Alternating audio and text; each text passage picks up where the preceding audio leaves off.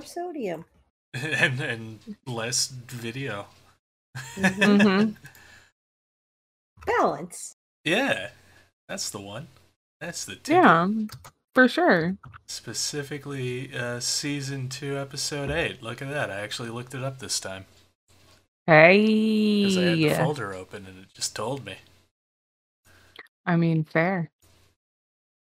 Which means it's, it's Lucio Fulci month, as dictated by the runner-up winner from last month, because everything's weird still. Uh, once again, it's just me, Neffy, and Fish. Kettle is celebrating birthday stuff, Mm-hmm. drinking. Happy birthday, cattle. Ah, happy birthday, Kettle. You, you ain't never probably gonna hear this, but we said it anyway, so it counts. Does the thought still count if the person who you're thinking of never knows about the thought?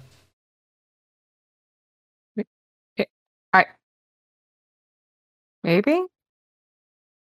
Wait, try again.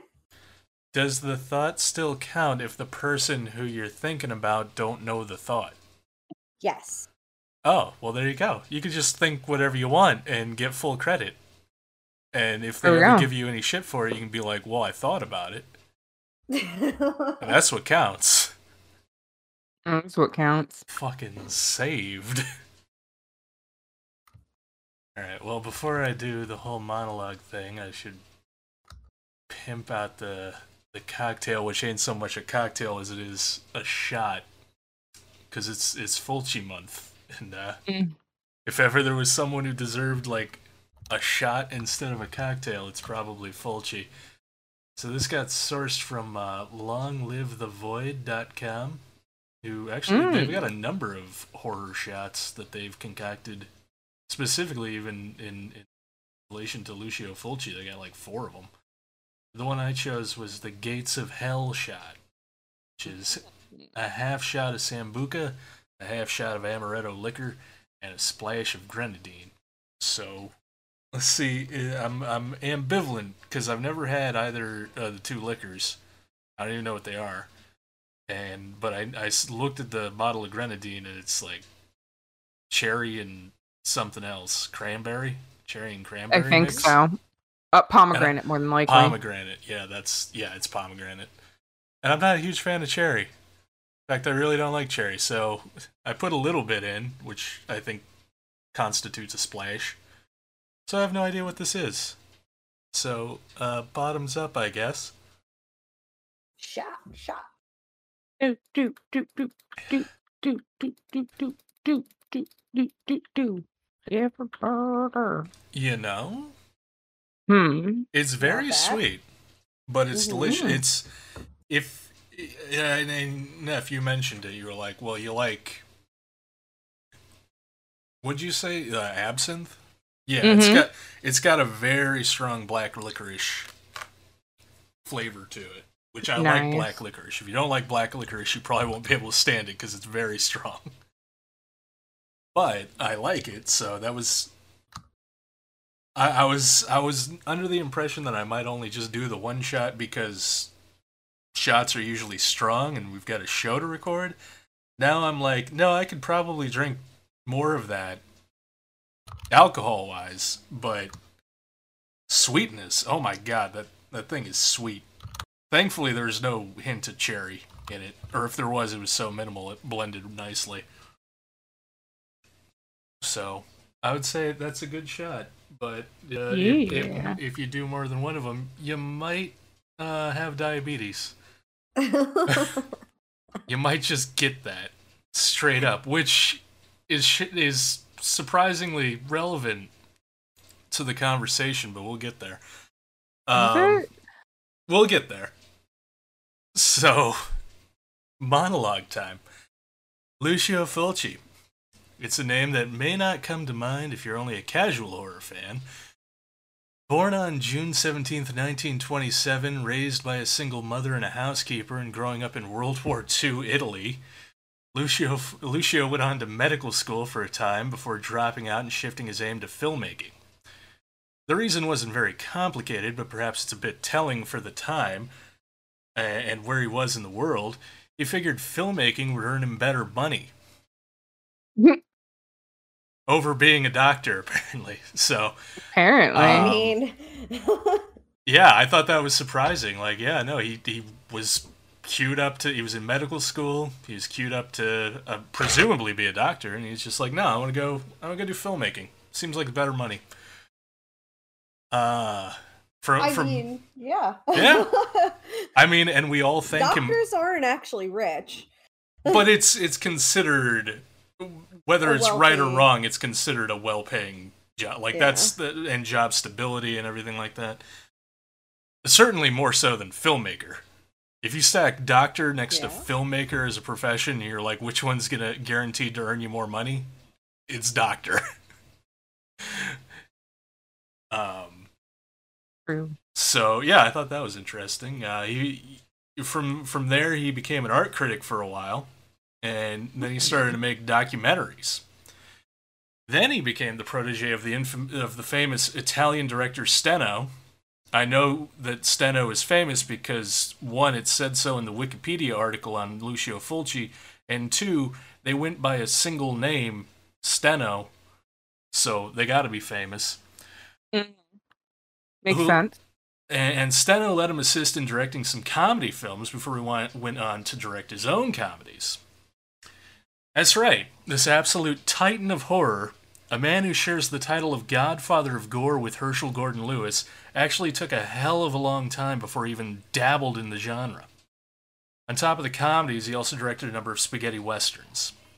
It wouldn't be until the very late 60s before Fulci finally turned his creative gaze upon the field of giallo and subsequently the more extreme horror entries that would dominate the majority of his career for the remainder of his life. For context, he directed his first documentary in 1948. So, more than 20 years and 24 directing credits before he got rolling in the horror realm. Wow. Yeah. The guy was diverse in, in the, the genres that he worked in. At least up until Yeah, he he, he, he became predominantly a horror director, and then he basically just settled into that for the rest of his life. But even while he was doing giallos, he occasionally shifted back to non-horror fare. Really, it was it was it was 1979 Zombie when he went full tilt into the Lucio Fulci horror fiends know and love. Not that his previous films didn't have damn impressive gore effects in them, but Zombie was a new kind of beast with scenes that are now so iconic that they've been used in commercials for computer operating systems. You want to know how good Fulci's gore was? Effects in a lizard in a woman's skin from 1971 portraying mutilated dogs were apparently so convincing that he got charged with animal cruelty. Sure, it's not as eye catching a headline as Ruggero Deodato being hauled in for murder for Han- Cannibal Holocaust, but it's still a testament to how committed Fulci was to presenting graphic, realistic, and shocking acts of violence and gore. Mm-hmm. Lucio Fulci died on March 13th, 1996, in his sleep due to complications from diabetes. See, I, told Ah. I told you it would become relevant. Oh, Oh, that's a day after I was born. Yeah. Oh, He- only a different year. Hopefully so, yeah. He was 68 years old. Dario Argento paid for his funeral expenses. He's credited for directing 61 films, writing 67, and yet for a long time the bulk of his work was ignored or dismissed by critics as nothing but exploitation trash. It wouldn't be until 1998, two years after his death, that Quentin Tarantino would re release Fulci's The Beyond in theaters, ushering in a new wave of fans to stare in awe and squirm uncomfortably at the beautifully grisly masterpieces Fulci crafted over his long career. Mm. In January of 1996, two months before his death, Fulci was a guest at a Fangoria convention in New York and was shocked to find a horde of fans facing down a blizzard to come see him. He'd had no idea his films were popular outside of Italy. So tonight, we're going to talk about four Fulci flicks. Yeah. Heck yeah. Yeah, I knew a little bit about Fulci for doing more research for the for the monologue, But Mm-hmm. yeah, there was a lot of st- there's a lot. I I'd, I'd love to see like a full thing on him because it seems like he had a very interesting and kind of tragic life. Hmm. Um, I feel like that comes through a little bit. Like he's kind It of seen stuff, like he's lived life, and and it kind of lends to because apparently he was not an easy director to work with. He was kind. He was kind of. He, he could be shitty to actors. oh, Um, good. and again it kind of like in full context of some of the stuff he went through uh like i don't want to i don't want to start off on such a down note like there's there suffice to say like he he suffered in his Mhm. life um but we have s- magical terrifying movies of his to that that are you know representations of maybe some of that tragedy or maybe just escapism Well, Mhm. honestly, honestly, I kind of want to ask then because I think "Don't Torture Duckling" would be first, right? Wouldn't it? Mhm. It's like nineteen. Okay. So, did he ever? Did, did you read anything where he followed any of the occult? Um, it didn't. Uh, nothing about that. He was, interestingly enough, uh, considering uh, plot points in "Don't Torture a Duckling," he was Catholic. Um, Right. and and that was also part of what kind of pseudo blacklisted him in filmmaking for a while. At least, at least, I think in Italy was "Don't Torture a Duckling," which is the first movie we're talking about tonight. Um, has has a huge anti-Catholic plot to it. Big Time. That's And why I was curious. This is this is an Italian filmmaker Mhm. making movies in Italy in Rome, uh huh. making an anti-Catholic giallo film. And it's funny too because like when they give you the quote unquote witch Mhm. uh well i mean she is presented as a witch and she She is she is a witch, but she's not like "Meh," like like Wizard of Oz witch. Like she's not No, an evil witch, but she's she's, She's like a a, witch. wi- she's a burn wild woman of the woods. exactly that's She's what a i was gonna pagan. say she's an anima yeah a pagan well pagan's a catch-all term but It uh, is, but it, it applies to her as well. Yes, that's what I meant as far as she's a witch because like basically she and okay, so putting my thoughts together. Yeah. the reason why I asked was because it is so anti-Roman Catholic, hmm yet that witch is portrayed as everything um at least old conventional Catholicism would lead you to believe what a witch was Right. crazy Mhm. um wild like you said you know and what i would call animastic is she's Yes. actually like eh, but it favors her yeah, she is very much like she confesses. So, so don't torture Duckling. Quick synopsis for that involves um, a series of child murders in in a small Italian town, and the investigation to find finding out who who's doing the killing. Um, at which point, one of the the suspects in, is this this witchy woman who straight up confesses to to the crimes but as they're interrogating her it becomes ever more clear that she, she why she she believes that she's guilty because she placed a curse on them but she didn't actually kill them so they let her go at which point the the superstitious townsfolk hunt her down and lynch her basically they they beat her to death Mm. um, Yep.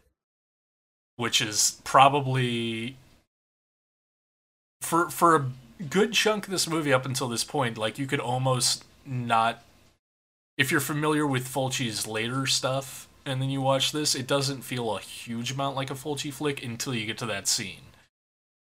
And, and the emphasis on the violence and the gore effects, and it's like, oh no, this is Lucci, Lucci or this is Fulci. This is full on Fulci.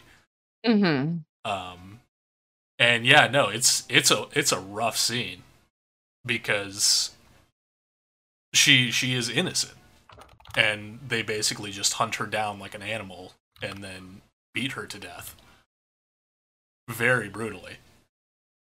Um, and then the anti anti Catholicism angle is that w- when it finally comes down to who the killer is, it is the local priest who's been killing children to save them from, I guess, falling from the grace of God and falling into a life of sin because there's temptation everywhere. So his only way to keep them safe spiritually is to murder them.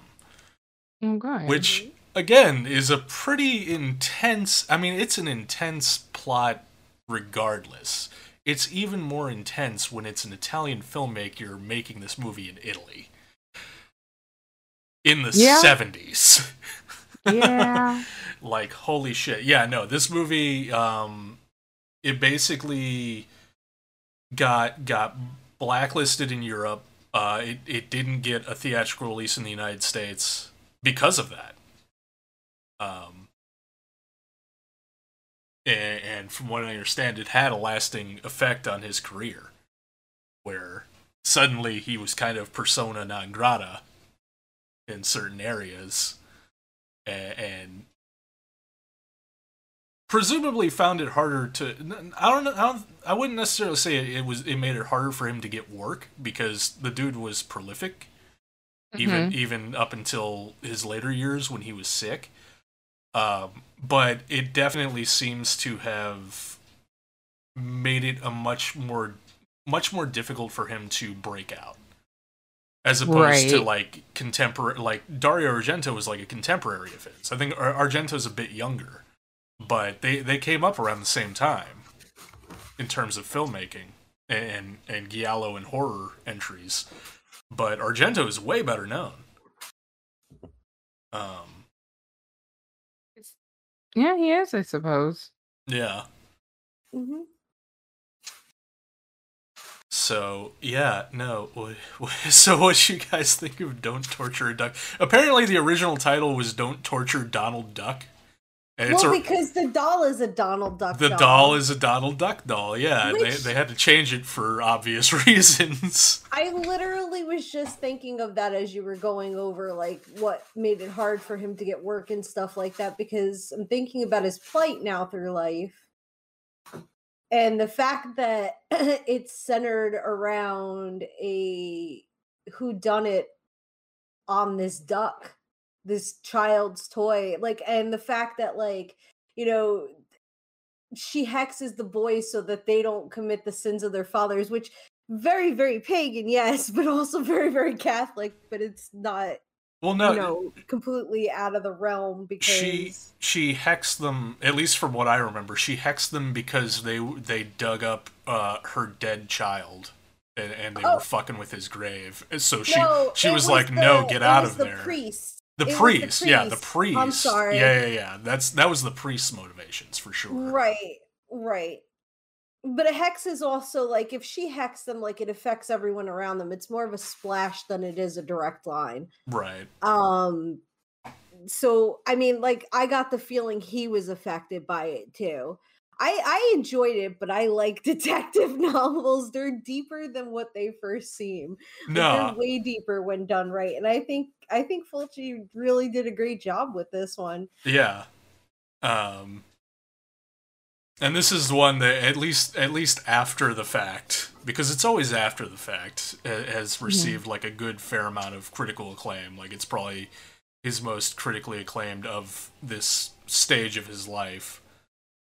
Um so, of course, that's that's how it always goes like however many years after his death like people are finally starting to look at his stuff and be like there's we should we should give this some respect um but but yeah no. It's definitely like yeah no i i love the the giallo giallo genre. I definitely want to see more of it. Uh and, and it's it's interesting seeing Fulci's take on it.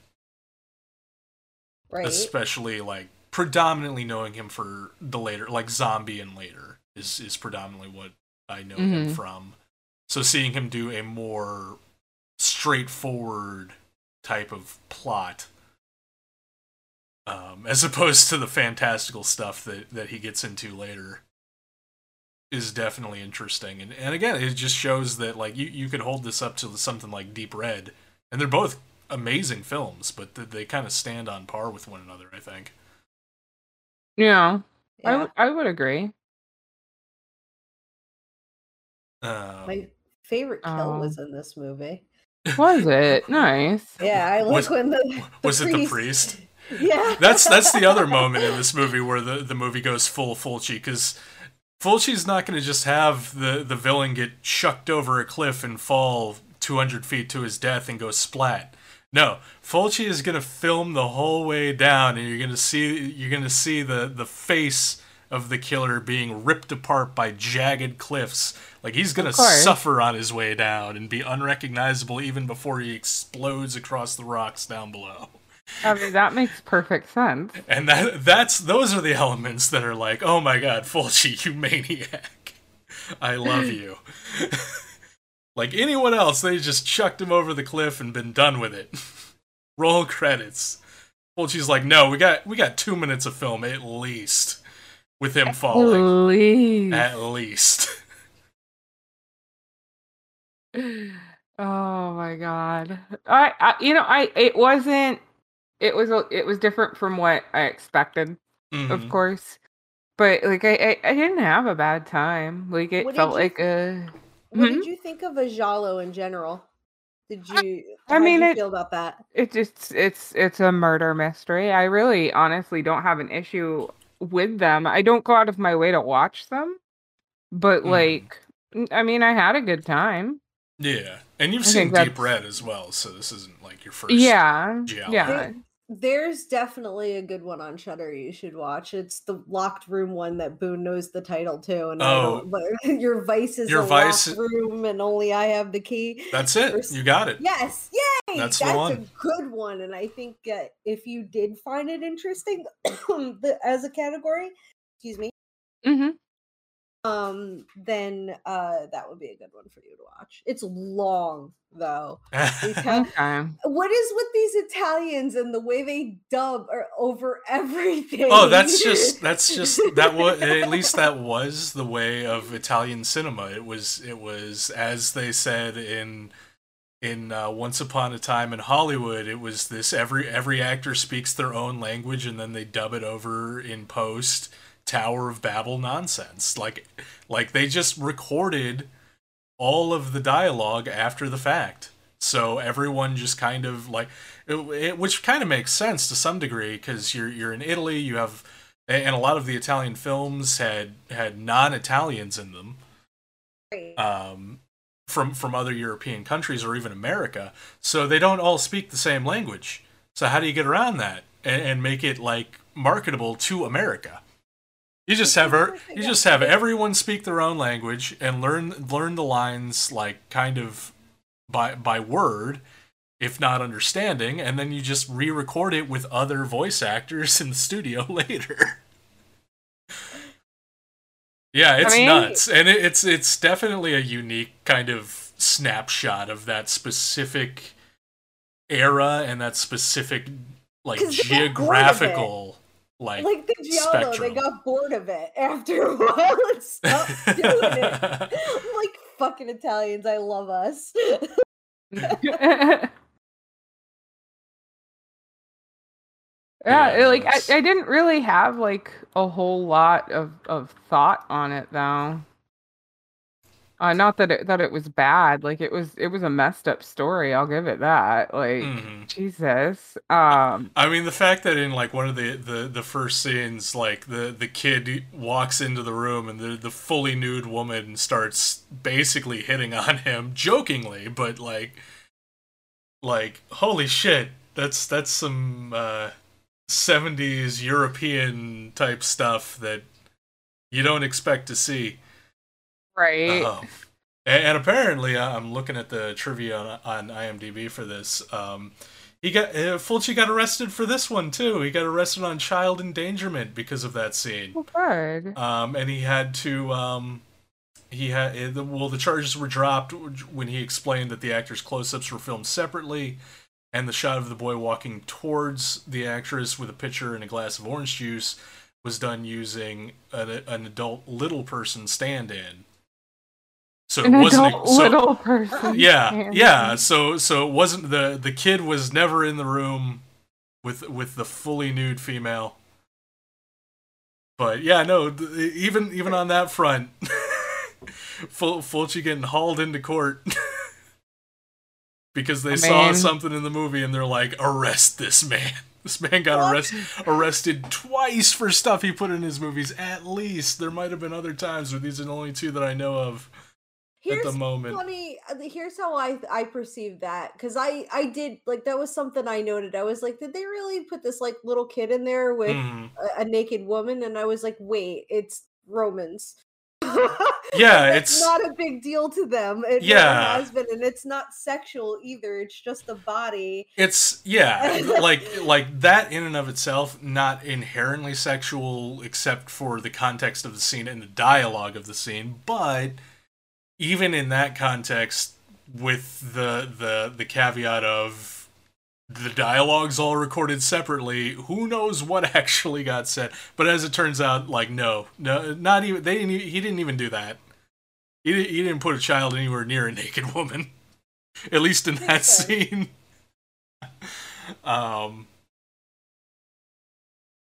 but but yeah but it, it definitely like it, it's it's a scene you don't even even knowing that there were no there was nothing untoward in the making uh, of the scene. The scene itself is still surprising to watch because it's like you, you don't you don't see, even just uh from a narrative structure from from the fictional narrative structure that's not a scene you see. Yeah. um Bear with me. yeah I almost got knocked offline because my cat's insane. oh no Oh, freaking demons goodness. Demon cat. Demon cat. Demon cat. also a fun fact um the music for this movie was composed by Riz Ortolani who also did the music for Cannibal Holocaust Hmm. Yeah, oh, you know, Mhm. that makes sense. It it sounded um the crazy Italians man especially in the 70s and into the 80s like mhm. Italian cinema from that era, especially Italian horror cinema from that era, was it, it was very it was very different, very extreme, and very um. You know what? For lack of a better word, I'm just gonna say it. It was very incestuous. A lot, a lot of the same names floating around. A lot of the times, Mhm. like a lot of people jumping in back and forth, and you just see a lot of the same actors, a lot of the same actresses, directors, composers, special effects people. Like uh, they were all jumping around making making all these insane movies. Mhm. And holy shit, were they good at it? they were real good at it. Yeah, or at The least I think they were good seemed at like it. they were a wild time. Yeah, got to know better. That's where you had your most serial killers. like you had your most like willing to hitchhike, free love. yeah. It was it was of fun. definitely a unique time in history. that Mhm. kind of cult. It was it was it was this strange like from my understanding of it, it was just this strange blend of like you said like free love and like expression But and everything like that but and- simultaneously it was it was gritty it was it was mean. So you on the you have the you had the two extremes there. You had this this pure like this attempt to achieve pure love and freedom and then on the on the other side clashing against it was just this gritty mean vile violence that was just kind of meshing together and a lot of the movies from that era kind of re- represent that which is really interesting Yeah, it you know, I didn't trying to think. Um I think I've seen well now I've seen four Fulci films total, but like I think I've seen two before this because I think the other one that I've seen is on this list that we're watching now. So it, it it's interesting. You had definitely seen Zombie before. this, Yeah, I saw it City of Morgan. Oh, and I that's right. City You, you Dead, watched City yeah. of the Living Dead by yourself that Yeah. one day. Yeah. hmm You actually saw it before me, maybe asterisk. Yeah. Um, because as I was rewatching it, I was like, I don't know if I saw this once very, very long ago and I kind of half forgot it, or if I just like read or watched enough clips of it that it feels like I've seen this before. But there were Right. definitely several moments while I was watching that I'm like, I swear to God, I've seen this. But I Right. don't. But I don't remember having watched this. it was weird. Mm. I felt that way about City of the Dead too, especially Yeah. toward the beginning. I felt like I've at least seen the beginning of it. Yeah. But I did see, I have seen Don't Torture a Duckling before, very recently too. hmm Uh, also, fun fact: uh, this is um, was apparently his uh, Lucio Fulci's favorite um, uh, movie that he directed out of all of his career. Really? Yeah, he listed That's- in numerous interviews that this was his personal favorite that he Did Did he say why?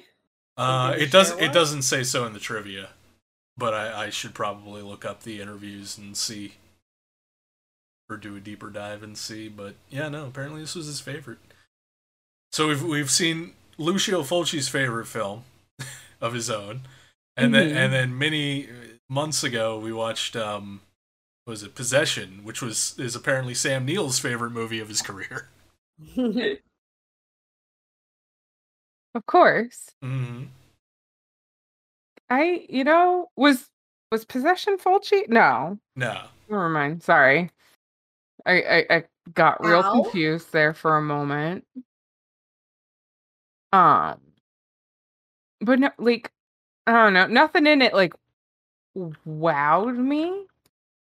It's like that stands out. Like it, it it's not that it was bad, like I said. Right. It's just it there, there was nothing stand outish about it. I don't even think there was a really strong uh focus on eyeballs in this one. Uh, not not to the extent that anything bad happened to them. Exactly. but not pro- even not even the her unearthing the bones of a baby that was murdered nah. in the beginning. Okay. Nope. that I that shit like- don't phase her. Nah. Like ah, it's like, baby ew. bones, whatever, man. Because they were still gross. So I was like, how recently did this happen? Right. They're still gross bones. No gross bones. So few a few things um, from from my notes. Um, I do love the exchange when the reporter just kind of shows up at the the the interview site of of the parent and starts like Mhm. pointing things out and asking questions and the cops are like who are you and what are you doing here? And he's like oh i just climbed in through the window. And then the cops are like please leave. And he's like all right bye. Um and then also just just witchy woman i i, I loved her performance yeah. like she was just so much fun to watch She was. She was she was great. Uh, and it also struck me that the, the movie is kind of like it, it happens in three distinctive parts. Like the first part is kind of the death of the three kids, and then then there's the middle bit where there's the investigation that leads up to the witchy woman's lynching, and then it shifts into the third act where it's the reporter and pretty naked lady going to solve the actual mystery on their own but they're Mm. all very like it all felt very distinctive like there was almost you could like draw a line between each one of those segments right. Really where where they all kind of a- felt different I really believe that a lot of Italian films and art and just the culture itself has a very um coming coming to manhood coming to womanhood themes like I, it really does like they they go from one phase to the other birth or childhood birth death you know and it's it is very distinctive and the, it was kind of with the um at least with the priest uh who tries to kill uh the kids he's and again i'll bring it Well- back to the fact that he's doing it because he doesn't want them to grow up and sin right, exactly. Yeah. Man, it's a messed up worldview. yeah. It can be. I mean, or it can be symbolic to some people. Like some people find faith in that. And No, I just meant for the worldview in in regards to like it's so uh twisted that he feels that by by killing them thus mm, like man what a what a heck of a worldview it's definitely um it, like he woke up that day and chose the psychopath. yeah, yeah. he- he he chose psycho violence for sure. I tell that to Bilbo every morning. You woke up today and chose the psychopath. Yep. oh, the psycho space path. I get it. That's good. yep. uh, but So- oh, sorry. Go on.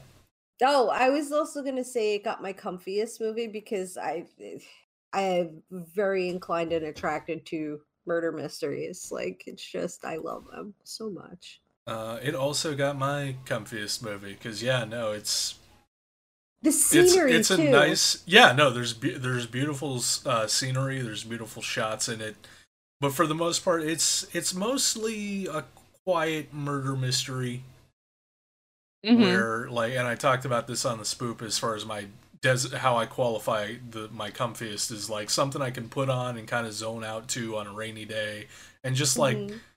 you know ha- have a good kind of warm experience right um so yeah this this one definitely of the four this month this one definitely hit that the most where i'm just like yeah i could i can put this on and enjoy myself and like doze off have a little nap wake up feeling refreshed just in time to watch the priest get chucked down the cliff and have his face ground off by by jutting rocks and be like yeah yeah that was a good afternoon yeah I really, really enjoyed the scenery. I'm sorry, Neff. I'll let you go. oh no you're good It felt very homey because, like, Mhm. there is a good portion in my bloodline that has a little village close to the outside of Rome that just doesn't exist anymore.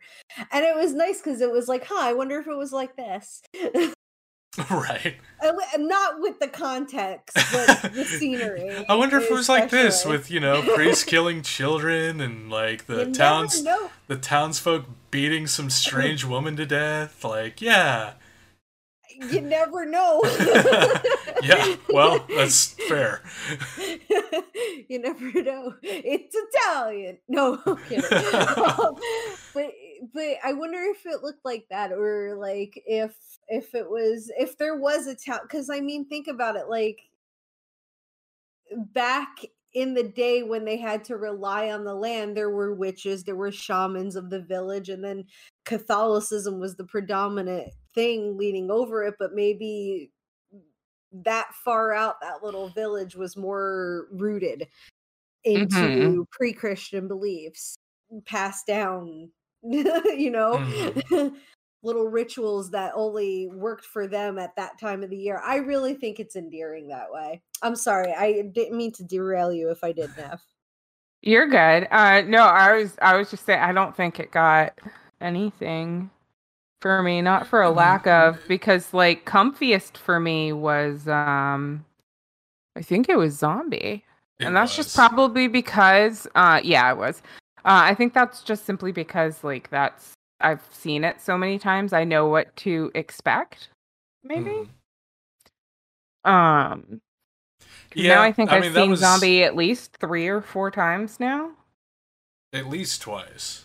Uh, it, it, we watched it. I watched it the very first time with you. You showed it to me. We watched it with Morgan that one time she oh, came okay. over. There was a time before that, right? Yeah. right, right. Um, I watched it twice for this showing because I felt like I missed something, and I did. I zoned out through the entire zombie underwater fight. I felt sad. Oh no, that's I the went- best part. I, which is why I went back and watched it because I was like, I'm missing a part.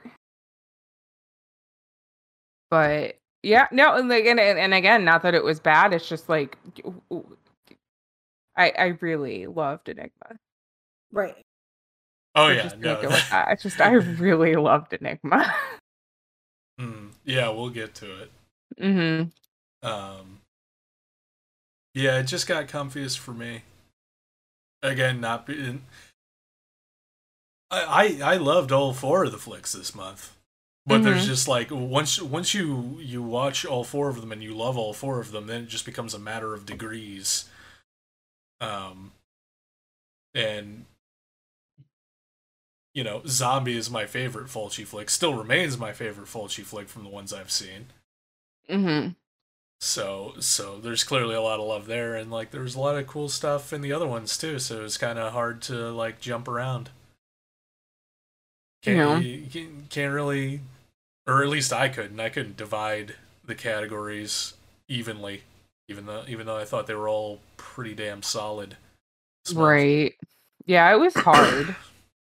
Cause I'm like, um, uh, like all of the posters are cool and all of the movies are banging and so are the soundtracks and it's a Fulci Right. film, so SFX, like, what are you trying to do to me? right. All right. Well, I think we covered "Don't Torture a Duckling." hmm A duckling. Yeah. So I can move on to Zombie from 1979, which involves a reporter. A lot of these re- involve reporters. hmm In fact, three fourths of these movies involve reporter main characters um, teaming up with attractive ladies to figure out what's going on. And, and this one's no different, where they uh, the reporter and the attractive lady bugger off to a remote island where her her missing father may be, only to find that the island is being plagued by the living dead. Um.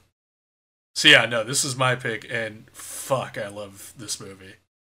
Um, it is my favorite Fulci flick. Uh, it's got great gore. It's got a great soundtrack.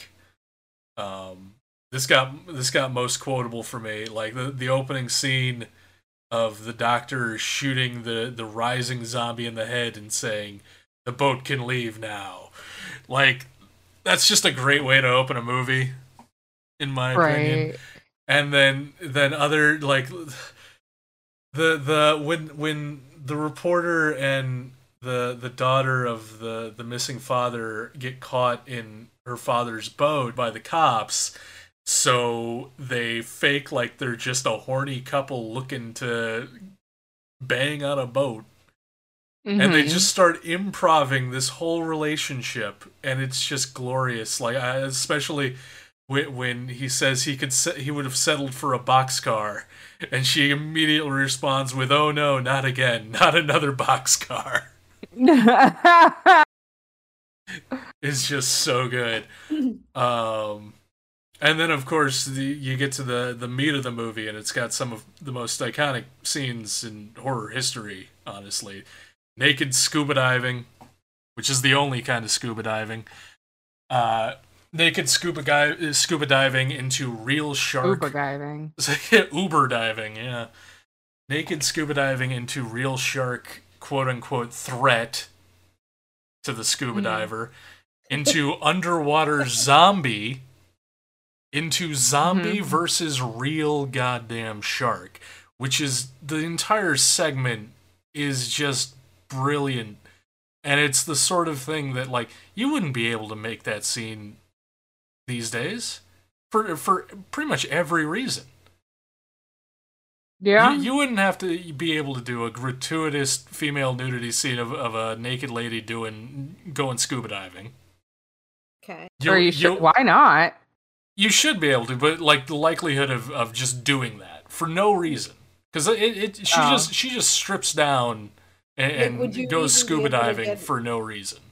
Would you be able to get even a rating for that, or would it be difficult?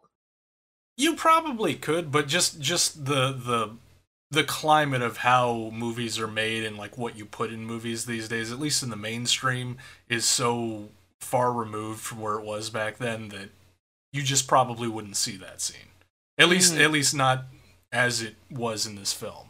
Maybe Like she'd she'd be movie. she might be in a in a bikini or something like that, but she's not going to be practically naked putting on the scuba gear. Probably. Jason Momoa can do it. Why can't she? Oh, I agree. I think that's. I would mean. I would 100% agree. Um, but that's just that's the tip of the iceberg. Like that one that element you could probably get away with still today. Mm-hmm.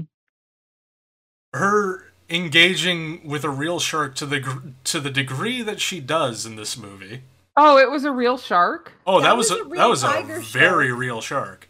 Oh, I thought. Um, female if i if i looked correctly and i have to input here that fulci takes such considering that and considering the kid in the last movie he really takes a lot of care with even though he may be difficult to work with he takes a lot of care uh in directing whatever actor is on scene including a shark because it's very clear that the, no harm came to that shark yeah, like like when you watch it, like there, and again, they're like the the zombie fighting the shark. Like you wouldn't be able to put a real actor next to a Mhm. real shark and and do a that. tiger shark that, yeah, in in that manner. And if you if you did manage to do that, you wouldn't be able to have the real actor jumping all over the shark like he is. Uh-huh. Like even even though it is like uh, I agree, it's very clear that like the the shark wasn't like actually fully harmed at all, but at the same time, people would scream, "Oh, you're distressing the shark." it it was very at least to me but i have a different perspective on that like it, he it was very clear that the zombie was a trainer. Yeah, it was clear- even someone who took care of that shark because that shark was taken care of she was chunko Yeah, she was she was clearly a domesticated type of shark, or at least she She- looked it. she Well, looked. it. tiger sharks are broad anyway like Okay. that and they do have thicker bodies Okay. um but they're very territorial however it was a well-fed shark and Yeah. he and it could have been like not during a breeding time that they shot that like that that shark didn't seem distressed at all to me no, even l- with him rolling with it which i mean isn't necessarily uh, a distressful thing for them just as a side note like that's how they mate they roll the female over and they mate with them right.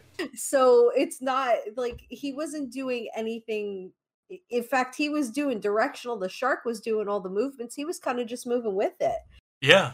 No, and and like it, it, it comes across brilliantly. Like when the shark's kind of slowly using, like drifting towards him, and he's kind of like slowly lumbering back. Like that's an amazing shot. So Mhm. so much so that they use and it the to promote music that goes 7. along. Mhm. the music that goes somehow. along. Yeah. Yeah. Oh yeah, no, the soundtrack in this movie is incredible. Yeah, it's it's banging. Um, but it, even so, like, yeah, no, like we as rational human beings can look at that scene and be like, no, no, it's fine. And especially you, fish, know, knowing a little bit more about the animal side of things, you can look at it and be like, it's fine. But i would definitely You- be a you- defender and i was you, watching you, close you know that if they did it, did it today, and they did it with a real shark. First of all, they just wouldn't do it with a real shark. They would do a CG shark or some hmm, shit, and it would look Probably. like garbage. Just because More than likely. just because CGI is easier to control than an animal, which I get it, but you don't have the same effect. Um, more than likely and, and if they i bet did, they would have used a different shark too if they did do it probably, and then if they did do it, do do that scene today with a real shark, you would have knee jerk animal lover activists being like, "How dare you? We're boycotting the movie. you should you should be hauled into court." And Fulci's like, "Yeah, no, I already been there." the other side of that coin is like today, like honestly, anything you do Yeah. with an animal in a movie is gonna be either polarized and and villa, villa, vilified by the radical side of animal activists. Mhm. Oh yeah. uh, it's just that's just how they are. Anything zoos, things that do things to contribute to the wellness of conservation will get vilified by them. So I always take that with a grain of salt, but I know not everybody does because it's just a very Right. emotional. Like people attach emotions to animals. If you Mhm. couldn't tell. Mhm. Yeah. Yeah. Point being, Right. thank you, Fulci, for making the movies you did when you did, because it resulted in in zombie versus shark scene, which is hands down one of the greatest scenes in horror movie history, in my opinion. And it, and it's it's great not just because of the concept, which in and of itself is brilliant, but the execution. Like Mhm. every every part of that. Naked scuba diver, real shark, real zombie actor, and just how physical the zombie actor gets with the real shark. Like all all of that was just incredible to me. yeah. Uh, and then on top of that, it's got it's got one of the other greatest, um, at least greatest gore scenes in horror history, in my opinion, which is the eye gouge scene.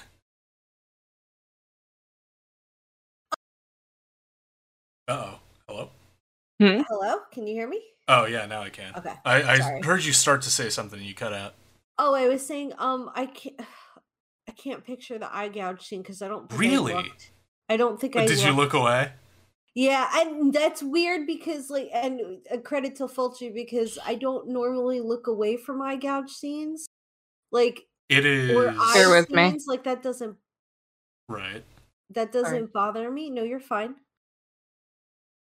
Um, should I stop? Wait, what happened? She said, "Bear with her." Should I stop? I don't know. I don't. I don't know what bear with me means. Did she mute? No. I don't know what she's doing. Oh, sorry. Gray was being a butt. Oh, okay. was trying to get out of the office. Yeah, I apologize. No, you're good.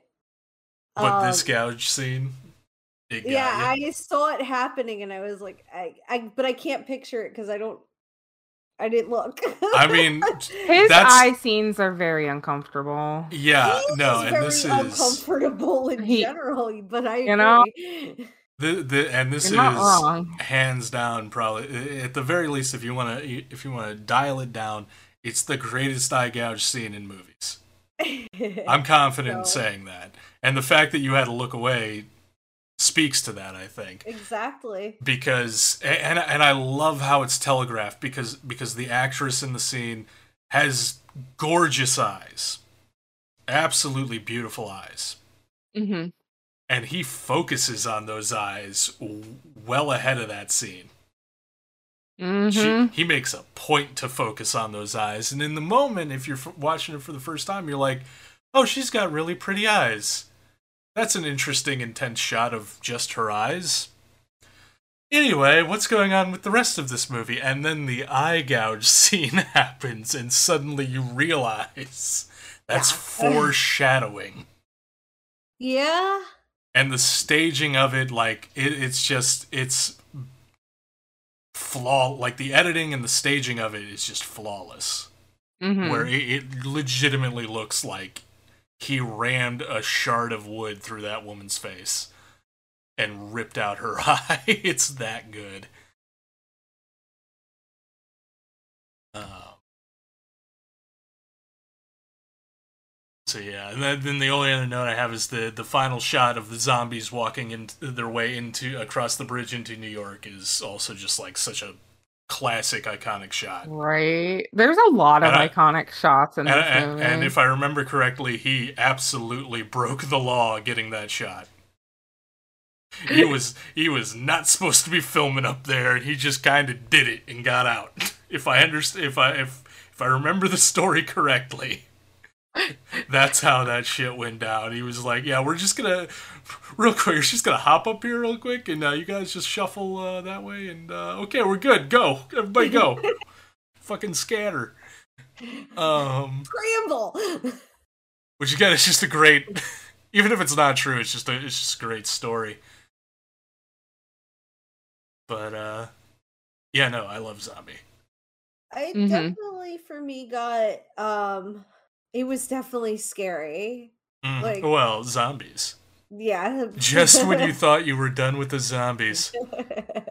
they came back to bite me. Fuck.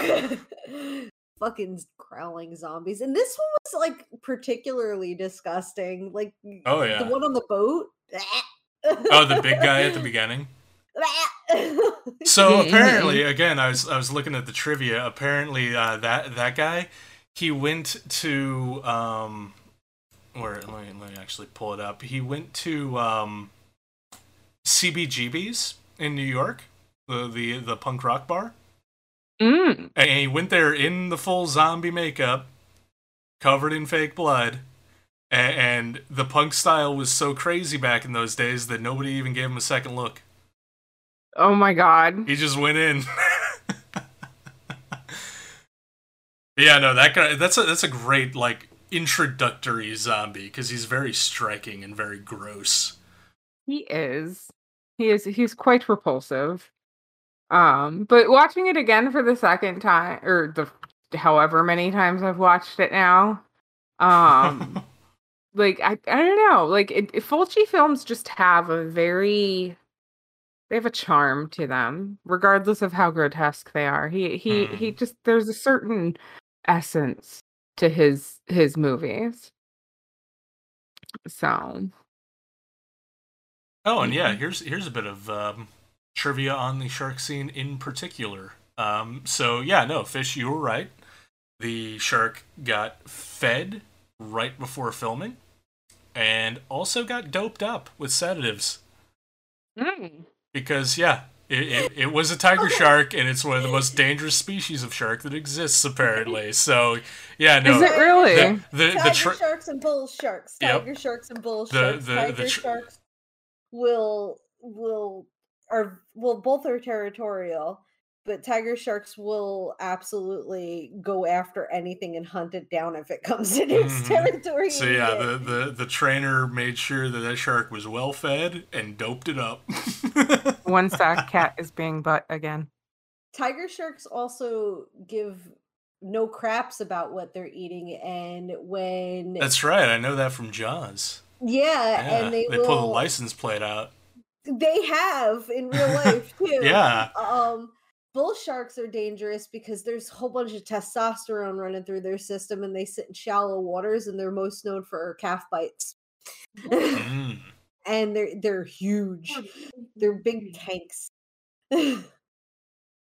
hence the name. Uh, I also I had the the little like side personal note. I got to to meet uh, let's see, Ian McCulloch, who played the the reporter, Oh. Peter West, uh, Richard Johnson, who played Doctor Menard, and oh my God, what was his name? Uh, I'm trying. I'm trying to see if I recognize his name. Uh oh, there there it is. Oh God, I'm gonna butcher this. Ottaviano del Aqua, who is the titular zombie from Zombie. He's the, he's the one that shows up um, when when Susan, scuba diving lady, the the one that gets her. He comes up. He's he's the one on the cover with the the worms hanging out of his eyes. Um, yeah, we got to meet all three of them at, at a at a convention a few years back. Mm-hmm. Um, and I apologize for butchering the name. I know I am, uh, but uh, but Ottaviano um, didn't speak a lick of English. He was just so happy to he be was, there. Yeah, he he was full blown Italian. Did not speak a lick of English, but he was just so happy to be there and, and meeting people. He he was just so thrilled. Um, yeah. And Richard Johnson, little fun fun fact that I didn't realize until I went up to his booth and saw like all the the eight x tens that he had from the various movies he'd been in. Not only was he in this movie, but he was in the original The Haunting. Oh, Uh, with with Vincent Price. No, no, no, no. That's that's uh, Haunting in Hill House. Or wait, no, that's the House on Haunted Hill. Uh, no, the the Haunting um, was let me let me find the date uh, from 1963. Uh, they did the remake in the 90s with Liam Neeson and Catherine Zeta-Jones. I do That not recall that. Um, I, I mean, that might. Be but it, it's regard the haunting is regarded as like one of the the best like spooky ghost flicks of all time. Um, but I didn't realize like and I've seen the I had seen the haunting previous to that, so but I didn't realize it was him. Uh, until I saw that he had he had still shots from it. I was like I was like, wait, that was you too? He's like, yeah. I was like, okay. I was like, I, well, I love that movie, and I love how because it's very it's very psychological. It's very like you don't see. Mhm. It, it's very atmospheric. That's that's how it generates the scares. I'm I'm like, dude, how did you go from from this, which is which is all atmosphere and and and you, like nothing really. You, you don't see anything. It's all it's all what you don't see that's scary. And then you go to zombie flesh eaters, which is the most visceral graphic horror movie of all time. Like that is such a such a wide berth between the two. Mhm. Um, yeah, no, he was he was really cool. Uh, they were all cool. Yeah, so no humble brag. I met those fuckers. I met they were, him. They were really cool. I did the thing. I met him. Yeah, technically, so did I. So yeah. you did. Yeah, you were there. Yeah. You also did the thing. Yeah, did you the you did the thing. thing also. Mm. Um, it got sleeper hit for me because I wasn't sure I was ready for another zombie movie. but this this one was was worthy of being another zombie movie. It was perfect. I mean, honestly, like I've been kind of face deep in uh zombies since that month because I watched all those. We watched this, and then uh I just recently went through all of The Walking Dead, including the new season. so you're saying is whoever wins this month needs to pick zombies again. Zombies Part Two. Please no. The electric boogaloo. yeah, ele- Electric Zombaloo. yeah. Yeah, no, it got it got a lot for me. Favorite story because I, I just love the plot. Funny. uh, but but yeah, no, I love I love the plot. I and especially comparative to like a lot of other Fulci flicks like The Beyond, which is probably a lot of people regarded as his best film. Um, and like House by the Cemetery, City of the Living Dead, like the plots are kind of just they're not or the stories rather aren't really meant to make any sense they're mostly just kind of trappings to throw on to do a bunch of really cool gore effects which i love but Mhm. but the the what i what i like about zombie is that there's a lot of great gore effects but the story around it is still really interesting and it holds together like you can follow the story in zombie.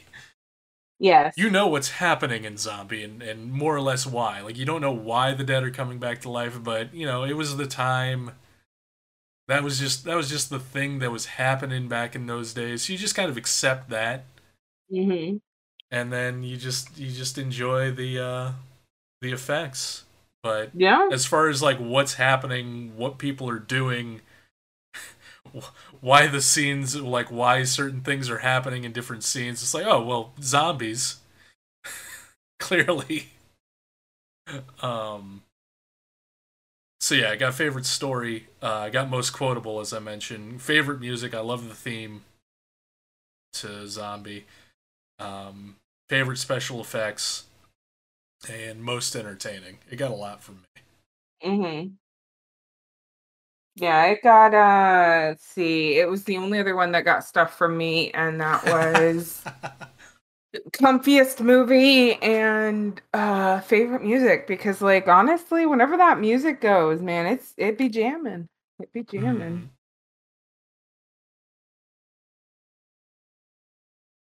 What did you give it, Fish?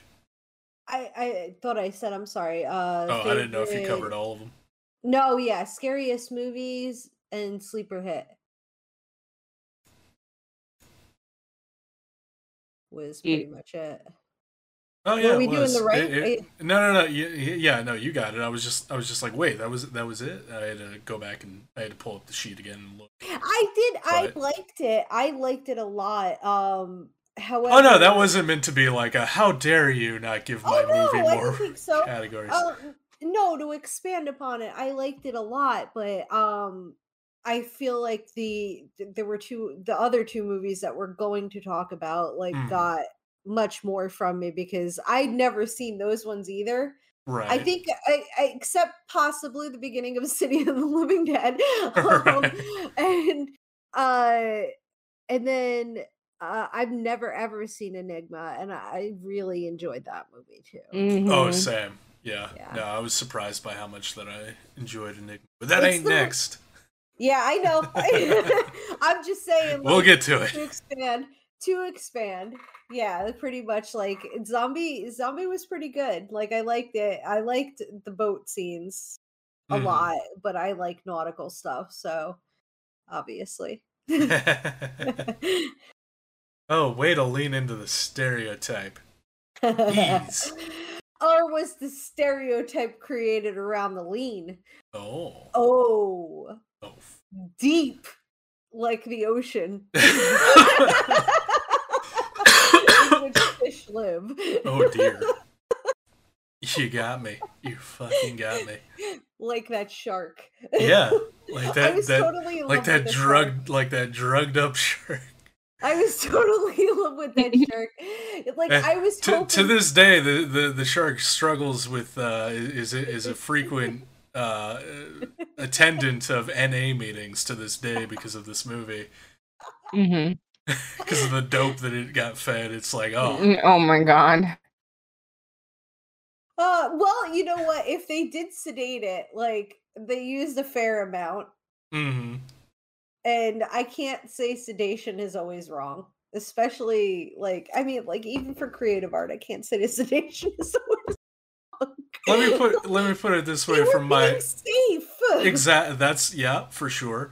And for and, both and the shark and the people. Yes, and and from my own personal takeaway, you know, if you get you, you sedate the shark, but other than that, like and again, it was the trainer that sedated it, so I'm sure that they did the proper dosages, and the shark was never in any danger, or at least at least no more danger than it reasonably should have been.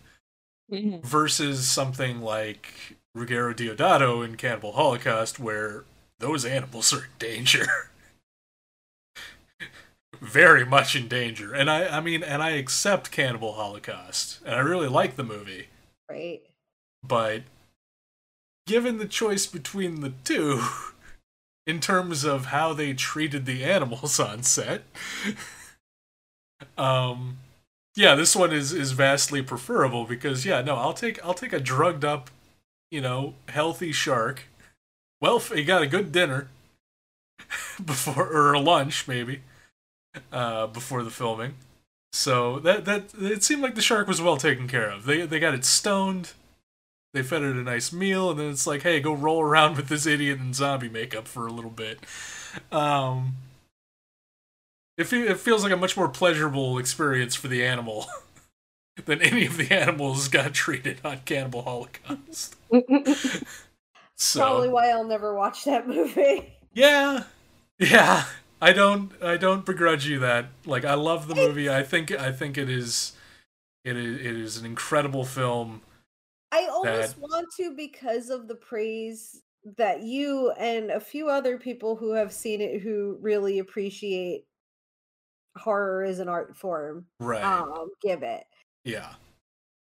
it is I don't think I'll be mentally well after I watch it. it it is so yeah no it, it's definitely even even if you exclude the scenes of animal killings in the movie, um, it's it's definitely. I mean, it, it frequently gets listed in the the lists of like most extreme, hard to watch horror films for a reason, for a good reason. Uh, and again, not just because of the the actual real animal violence that is seen, but the fact that there is actual animal violence kind of makes it. It, it you can see why he did it, and it was to it was to make it seem even more real. Um, and it's effective. Um, and, and you know it was a different time and even then uh apparently like the the rumors in the making of it are are that at the very least um the animals that were killed for it uh didn't go to waste. They didn't just like chuck them in the river thing like that. They were cooked and, and served to the crew so at that point even though you know that's that element isn't shown in the film obviously um, it's like okay well is it that much different than you know somebody butchering an animal for for the purposes of food? Um, it's just somebody happened to be filming part of it. So there's that and like you can make excuses for it but like it, it does make it a little bit harder to watch for sure a little it's more than a little bit um, it, if i were looking for someone like even like if we use that that that comparison too like mm. if i were what would make it hard for me is actually seeing the act if i were if i weren't looking for someone to butcher an animal in front of me on film quote unquote or mm. you know walking around the corner and seeing someone butcher an animal right i I I would feel the trauma for because I didn't go asking for that. For sure, and, and that's that's why even and I though that's the trauma of it. Sorry, go ahead. No, absolutely, and that that is why Cannibal Holocaust will remain a movie that if if I know someone is into horror movies and they seem like the sort that that could handle and appreciate that sort of a film, I will recommend it. But I will recommend it with the caveat and the and the upfront warning of, hey, this is some stuff that you will see. Like I like I don't want to I don't want to ever recommend that movie to anyone and let them go in blind and be Mm-mm. and be blindsided by like oh that's a real turtle being butchered right right on screen like oh my god like so yeah no like I, I will recommend it I think I think it's an amazing film um with a, an unfortunate asterisk associated with it that I will warn people about up front. Yeah, it's it's something like I would love to watch just for again the art form, but I I can't. Knowing myself, mm-hmm. I would come out of that fucked up. yeah. That's understandable. Okay. I cried for six days after I stepped on a lizard and I felt so fucking bad. And I didn't mean yeah. to, but I did it and I felt bad. no, and that's Imagine that's one hundred percent understandable. Get butchered. yeah, and it's not just a turtle. A turtle is one of them. That's the one that stands out the most to me. But there's a few. not not like a huge number, but like it's more than one probably more than one, less than five, and uh, yeah, it, it wasn't it wasn't the only movie to uh, engage in those practices from that era.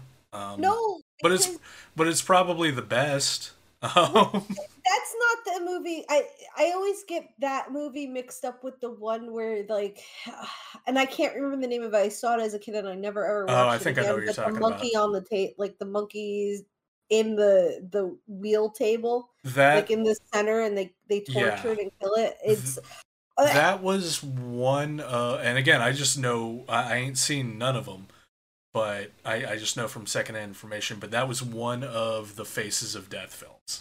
It's like probably one of the most more infamous scenes from faces of death. Um and and probably in part one of the reasons that I've not you know yet buckled up the courage to sit down and watch Faces of Death because Faces of Death is as from what I understand, it's it's basically a montage type thing. It's it's not a narrative or anything like that. It's it's just kind of um footage of people dying or autopsy footage or accident footage and a lot of it was uh, staged a lot of it was fake um, i don't know if the monkey scene was faked um, but it might not have been but but I do know like I that mean, that, was, like food. yeah but I that don't want to was see it happen. Ugh. It's the sound more than anything. I mean, like uh, Yeah. seeing it hurts. Mhm. It's the sound because yeah I don't even want to say, but he was screaming. But and that's what traumatized me. This is why I can't watch animal deaths in movies and why they hurt me so much. Is that I That's was so understandable. deeply if your introduction to it was was something like probably one of the most infamous scenes from the Faces of Death series, yeah, like the the one that was just kind of described to me, and I was like, no, I'm good. I, I Yeah. don't I don't want to watch that. That that Mhm. sounds fucking horrible. And the the worst thing about it is that they were doing it for food, so that was Yeah. natural. That was Yeah, what they ate. that's yeah. That that was dinner time. it a delicacy. hmm But yeah, I don't. I don't want to be a guest at that dinner table. like, no. so yeah, uh, yeah. That was that was that was Faces of Death. One of them. There, were, Mhm. there was like three or four of them. All right, City of the Living Dead from 1980, which also features music from Fabio Frizzi, who did the music for Zombie Mhm. a- and stars uh, Catriona MacColl, who was in two other Fulci films, The Beyond and House by the Cemetery, which, including this one, were part of Fulci's Gates of Hell trilogy, Hmm. which are, from what, like, I've seen all of them now, they're all bizarre and mostly just kind of tangentially, like, not, not really related, other than Mm. the plots all seem to involve around the gates of hell being opened and really bad stuff happening, but that's about it. And they all have Catriona MacColl in them. I mean, hey, that's what's important. It is because she's great. Mhm. She, al- she also dies in the opening scene of this movie, Well, I mean, which was surprising to me. the first scene she's in, she just drops dead. It's like, oh, I thought Uh, uh, uh, She was the first name in the credits. I, I don't I don't know if that's gonna stick. And of course it doesn't. of course not. but yeah, this was this was Kettle's pick. Kettle ain't here to speak for himself, so we gotta pull the weight. Yeah. Um, Um, I- mean, it was it was a it was trippy when I watched it the first time, and it was trippy when I watched it the second time. Fulci is trippy, and I feel like I need acid to watch his. uh Especially Yeah. from this era, like po- post zombie, like once he, he he did this and then the Beyond and Aenigma, even like yeah, that's that's when things got really kind of trippy in Fulci land. Uh, SFX were my favorite in this.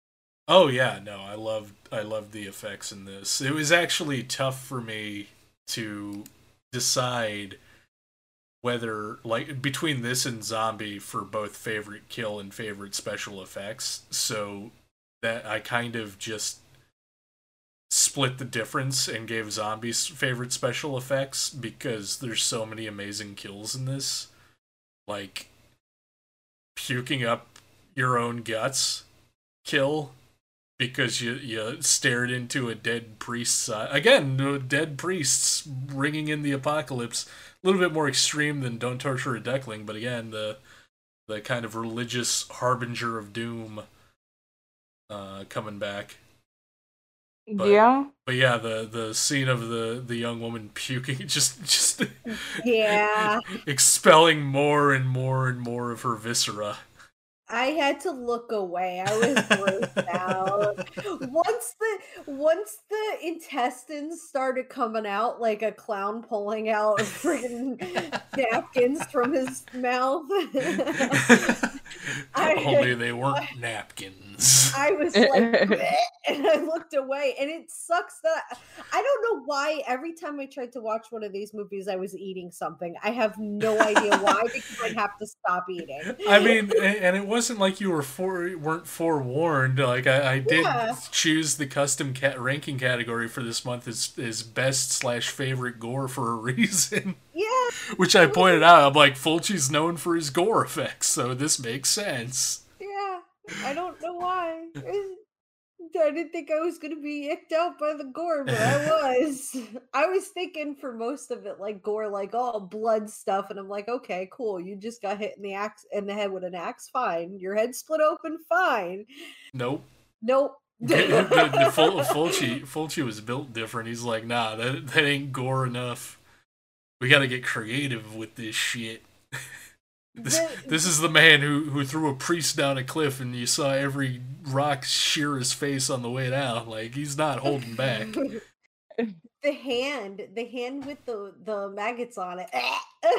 Oh, yeah. Another part I had to look I think I'm not It was maggots. it was this one, yeah, that that yeah, I saw another bit from the from the IMDb trivia. Um Fulci, he apparently always carried around a bag with his his pipe and tobacco in it. And, and one day on the set of this film, he reached in and found a handful of maggots, which had just been been used in the film when they, when they go blowing through the window. And um, apparently, the prank was perpetrated by uh, Christopher George, who played the reporter. Um, again, because he was not getting along well with Fulci. so, so apparently, he got back at Fulci by by sticking live maggots in his uh, pipe and tobacco bag. fucked. and also funny. yeah, I mean, maggots are like I'm not grossed out by them normally because I think I look at them clinically rather. I mean, like if they're in the food, no, I'm gonna go throw up. But Oh yeah, no, that's understandable. if if they're like on a person or a thing, I'm like, okay, well, you're actually being really helpful right now. So cool, good on you because you won't eat like living flesh. Mhm. Mhm. Yeah, that's one of the maggots. One of those things that uh, kind of misconceived notions about them until you realize that, like, no, they're not gonna they're not gonna eat you alive. They're not gonna hurt you because the only thing they eat is dead flesh. So Yeah. if they're on something, like I remember, I think where it's dumb because where I learned that from was another movie, which was uh, Ridley Scott's Gladiator. When uh, Mm. when Russell Crowe's character he gets he gets a wound on his arm and he's like kind of in and out of it, and he wakes up at some point after he's kind of been enslaved and he, he looks down and he sees there's maggots in the wound and he starts freaking out and trying to pull them out and and the, and the guy who's with him is like no leave them because they're cleaning the wound Mhm. which is which as i understand is true like they'll put maggots on um, burn victims to eat away the dead dead tissue to help clean the wound Mm. i think that's right is that right fish if anyone's Yeah. gonna know it's gonna be you Yeah, absolutely. Um, there's there's medical like me- today medicine uses maggots to do Yeah. so. Um, in fact, um, if you have a pretty bad infection, yeah, what what they'll do, or or your skin needed to be grafted, like there is a burn. Um, what or there's like say you got bit by a spider and you've got necrotic tissue or something that's starting necrotic tissue what they'll often do is um, prescribe maggots Mhm. and you've got that's to wrap them up right yeah and because they're going to eat the dead flesh and leave the good flesh alone um so like they'll give you like they've got it timed because in forensics and in medicine um bugs are very useful um so uh they've got it timed and then you have to go back to the doctor get unwrapped and put new maggots on to get rid of some of the other dead flesh and i'm here f hey i'm here for my prescription of maggots it keeps the it keeps the wounds very very clean as well because Yeah. they eat anything that's that's in the semblance of bad. yeah. So so maggots, freaking gross, but like actually little helpful little buggers. hmm Like actually nice little friendly guys that just kind of helping things along. As yeah, long as long as they're properly prescribed. absolutely. Because there are, there, and I'm talking about like maggots from certain bugs too. Because I mean, I guess you can right. call a life cycle of a harmful maggot or parasite, uh, like the ones that take over the ants' brains, and the ants do exactly what the what Or like the or like larva- bot flies. Aren't bot fly like larvae just like hell?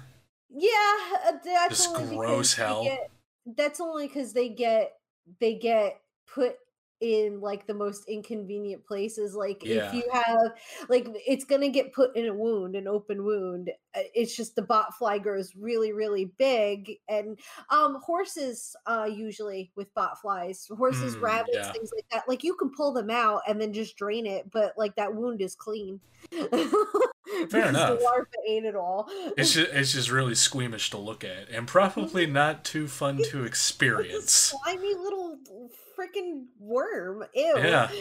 They they I've seen I've seen maggots in the wild previously and like even knowing that it's just like looking at them it's just like it, it, it does something in your stomach where it's like ew like even knowing that that that they have beneficial properties just like seeing them in the wild is just like and seeing them squiggling around is just like ugh.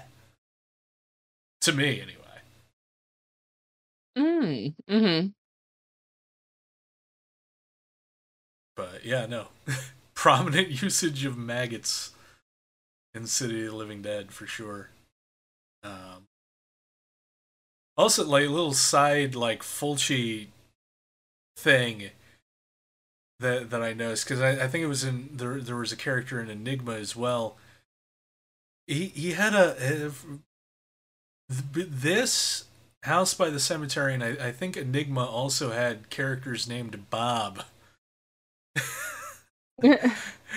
and they're always like not particularly good characters for one course reason or another. not. And I House, found it giddy and funny that Bob went to Mr. Ross's house. Bob Ross. oh Bob Ross, oh shit, I missed that. But yeah, no, House by the Cemetery. Uh, the the main couple's child is named Bob, and it's it's oh man, if you haven't seen House by the Cemetery, Bob is the most memorable character in the movie. Not necessarily for the best of reasons. Um, but he definitely stands out, and he might also be an evil little shit. Who knows with with Fulci? Um, that was another recurring thing in this in this era for Fulci. Um, but uh, there was a character in Aenigma named Bob as well, right? And there was like kind of not he he wasn't regarded as being great. What, am I remembering this right? Oh, oh, oh, because oh, that's what it was. The main doctor in in, in Aenigma is named Dr. Robert Anderson, and there's a there's a mm-hmm. there's a pivotal scene, or not a pivotal scene, but there's a scene where where one of the characters says says, "Should I call you Bob?" and he's like, "Please don't." and I'm like, "What was it, Fulci? What was it with you and the name Bob? Like you were really into that name He was. for for a minute there." To the point that it recurred in three not a- separate movies. Bob is not an uncommon Italian name either. Like Robert, Roberto. Like that's not. It's true. I I feel like it's one of the more mundane names, and maybe it's just like using the last name Smith for him for a little while. maybe he got lazy with the naming. It's possible, but it, like I don't know. There's just something about like how like like in in House by the Cemetery, the the kid Bob. First of all, it's a kid that they they're calling Bob, which is weird. Mhm. It's, it's not Bobby. It's not Robbie. It's not even like Robert. They're they're just calling this child Bob, which just seems. you come of age it's now. it's it's. I mean, yeah. So so that alone is already kind of like odd and striking, and then there's Bob in this movie who's just a full blown weirdo, and kind of kind of like the the witchy woman in in don't don't torture a duckling because again the locals suspect him of being guilty of certain crimes Mm-hmm. for certain reasons. Now, now in this one, the the implications are that he, he may have actually been a weird, scummy individual, um, based based on what they they had previously caught him apparently doing. But it, it's the it's the same kind of thing where where his his guilt is perceived by the superstitious locals because of his reputation, and he is just midway through the movie when after you've just seen him wandering around and interfacing with possessed blow up dolls and seeing his girlfriend get mashed on by maggots from the dead priest. I don't I don't know what her relationship was. But he was there for that. And then and then he just is found like hiding out and you're like this guy knows something. But whether knows. most confusing because of this plot like thread. yeah, but but whether or not he knows something or not is irrelevant because the pissed off father of the girl who apparently he was caught with out in the woods may be doing something really not okay finds him and is guaranteed like like certain of his guilt and proceeds to drive his head through a power drill, which is also one of the the great kills in this movie. So he's just uh, summarily killed by the, the superstitious local. So anything he may or may not have been involved in or known is just like it, that. That don't worry about that plot point. It doesn't matter. Which again was was very common in in Fulci's movies from this era, or at least in the Gates of Hell trilogy. That was very common. There was a hmm. char- there was a character like that in House by the Cemetery. There were multiple characters like that in The Beyond where it's like you're you're acting weird you're acting mighty sus almost like there's an imposter among us and then like those characters would be killed off in the next scene very graphically it's like okay well i guess that didn't mean anything i guess they were just weird Very weird. um but yeah no the the bob's death and this is great but no, I I this we're still we're on Aenigma, right? no we're on city of the No. living dead Oh, okay. I thought we I heard I'm- Aenigma and I thought we were on Oh, you're just zoning already. out until I say the word Aenigma, and then you're like, "Oh, it's my time to shine." I don't give a fuck about any of these other movies. Listen, No, I, I, I. So like, so City of the Dead. I just, I loved the atmosphere of the entire. hmm It had this very like otherworldly yet like gothic feel Yeah. to it, and Yeah, it just it that. was it was none of it really made a whole bunch of sense No. in my opinion. Um, but I I enjoyed the ride. I didn't know what was going on. I didn't know who I was. I didn't know where I was, but I was in. And that's that's honestly how I kind of feel with a lot of Fulci movies. Yeah. Watching Zombie, watching even even watching uh Don't Torture a Duckling. It's just like I feel like his movies are visual drugs Yeah. and Yeah. they're just they're just ugh. Uh, also, the special effects effects in this were just Oh yeah. Were effects were hilarious. They were hilarious. like the parts that weren't like obviously like chef's kiss, right. but yeah, I mean, yeah, no, the the the plot to City of the Living Dead is kind of nonsense, fun nonsense, but it's nonsense. And yet, of the Gates of Hell trilogy, this is the most coherent. The plots, the, I, I I could Oh, not. no! I could, I could not tell you what the plot to the Beyond is, and, and House by the Cemetery ain't much better. I love both of those movies, but the plots are fucking nonsense. They don't make any sense, and that's kind of part of the charm. But of the three, I found I found this one had the most coherent plot. It's like, okay, a priest committed suicide, and that opened the gates of hell, and if we don't manage to shut the gates of hell in two days, really bad stuff is going to happen. It's like, okay, fair enough. So all this weird, kind of crazy, like psycho shit that's happening, it's because the gates of hell are opening.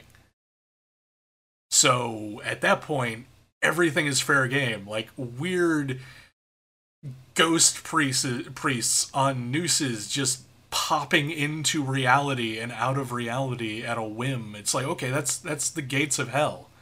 Mm-hmm. sure, why not? Um but but even so, even with that, it's it's still like what the hell is happening? Yeah.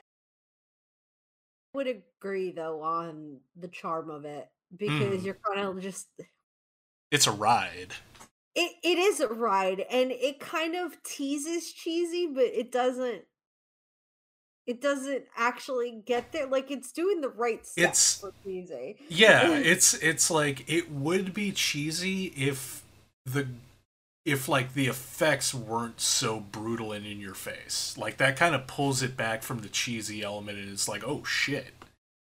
Mm-hmm. At least at least from my perspective, like it, it runs this this weird kind of tiptoe line between really campy and really like gritty and brutal.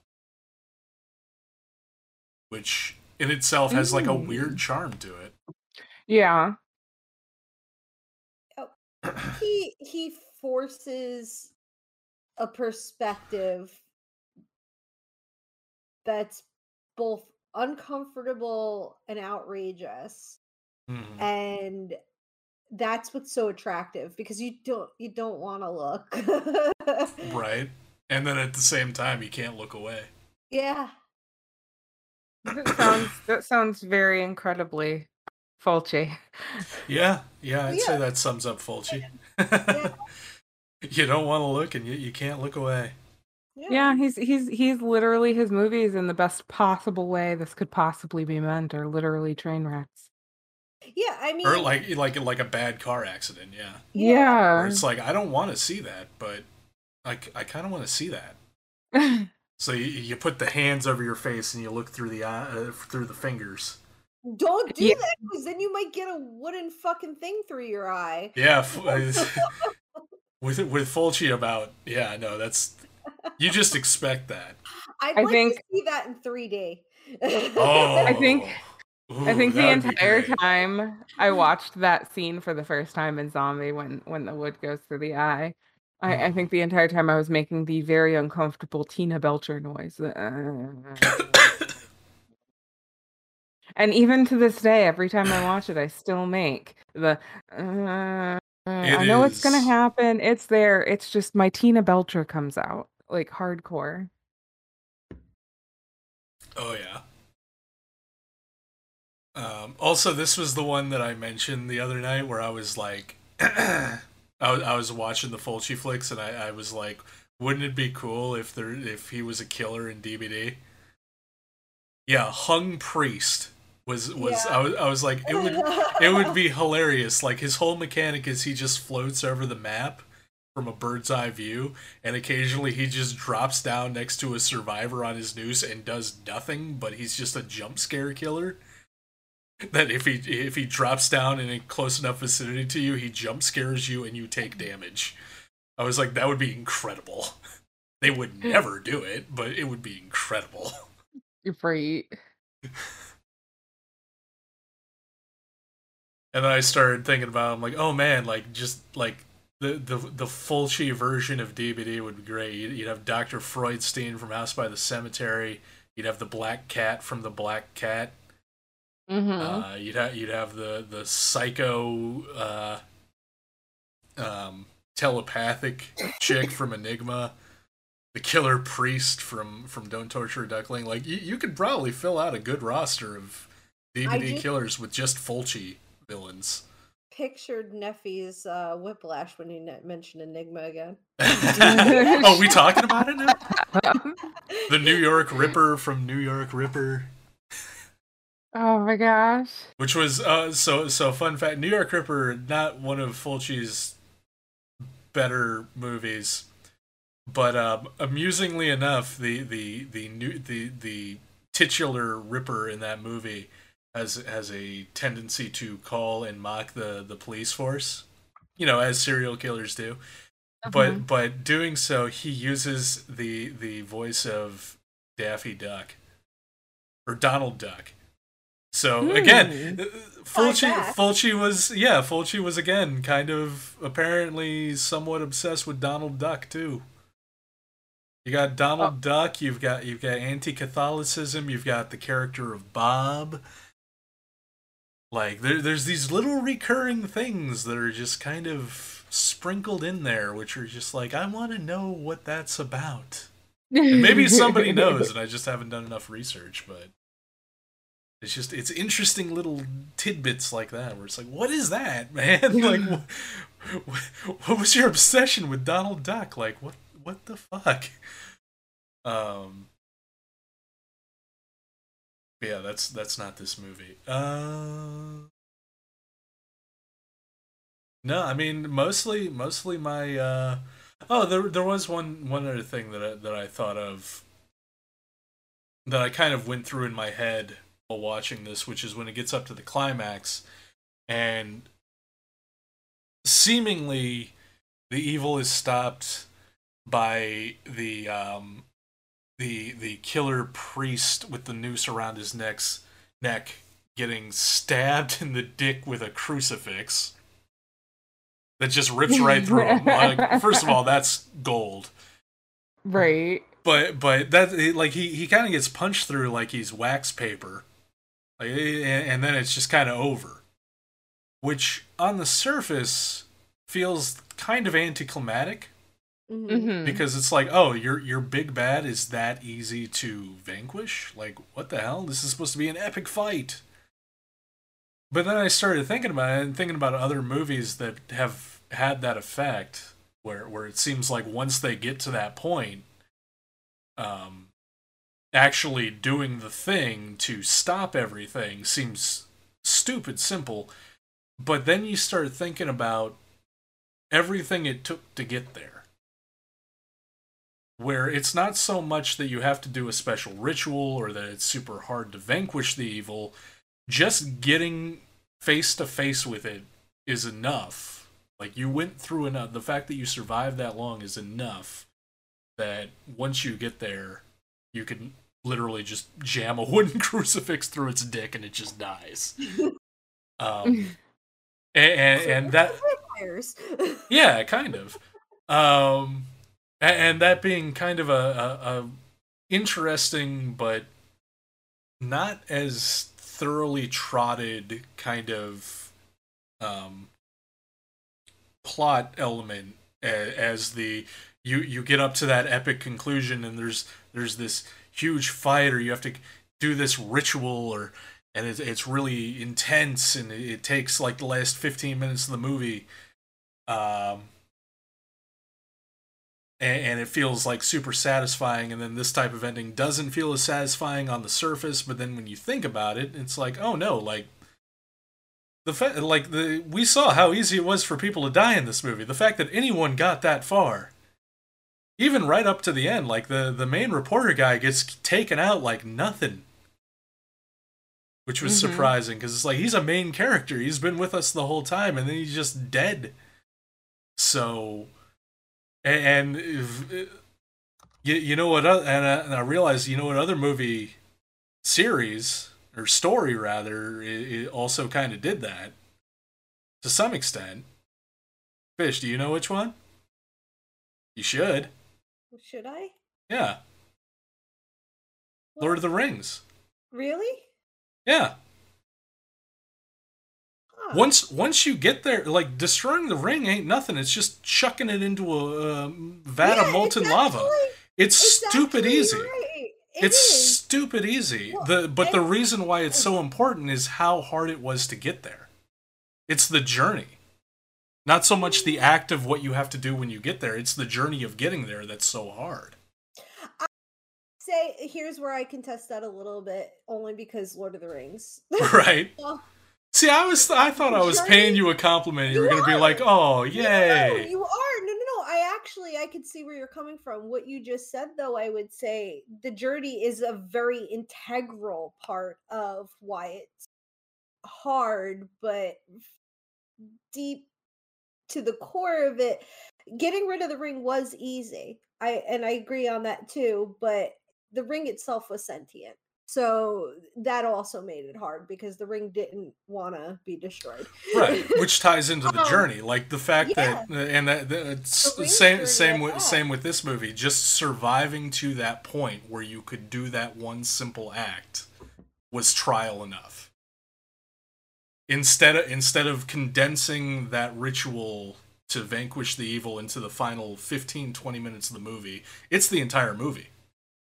Or or in the case of Lord of the Rings, the entire 3 movies.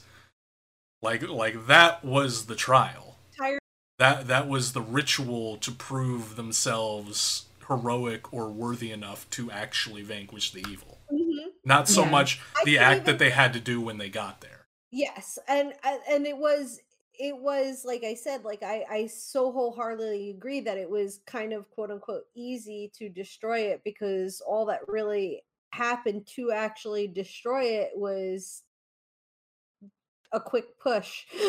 Mm-hmm. a quick push after a finger was bitten off. um, well you know you got to keep it exciting for the kids at the at the very end you got to have gollum jump in there and make a mess of things but yeah. but but but getting like yes the more and more i'm thinking on it like the journey to get there i that resounds because like there's so many journeys it's not just the journey it's the ring's journey it's frodo's journey it's so yeah i agree i agree mm-hmm. see occasionally i have deep thoughts that are meaningful that connect to things and, and make sense uh making sense out of the the absurdity that is Fulci's Gates of Hell trilogy. i'm sorry i hesitated on that because i had to like i had to You had to process, it it? yeah i had to fit it in first because like i was like oh well yeah that's like it, i agreed right off the bat but then my mind was like well wait there's a little bit more to Oh, there's definitely more. to destroy and i had to suppress that part 'cause I didn't wanna- There's definitely more. I was I was diluting it down to its most basic kind of structure. That's the, the only reason i hesitated is because i had to wrangle the part of me that's like well Wanted to do a four hour deep dive into deeper lore. this is why I have to agree with you, but also why I have to yeah, save it for your own damn podcast. see. I can rein it in. There I'm you go. Better.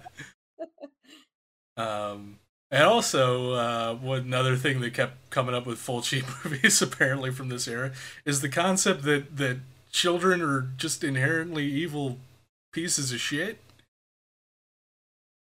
Because that final scene, when they they they Catriona MacColl and and the the other dude get out of the grave system, and they've vanquished the evil, and they see that the child has survived and the child comes running towards them and then they start freaking out and it just freeze frames on the kid's face and the corruption comes out of the child.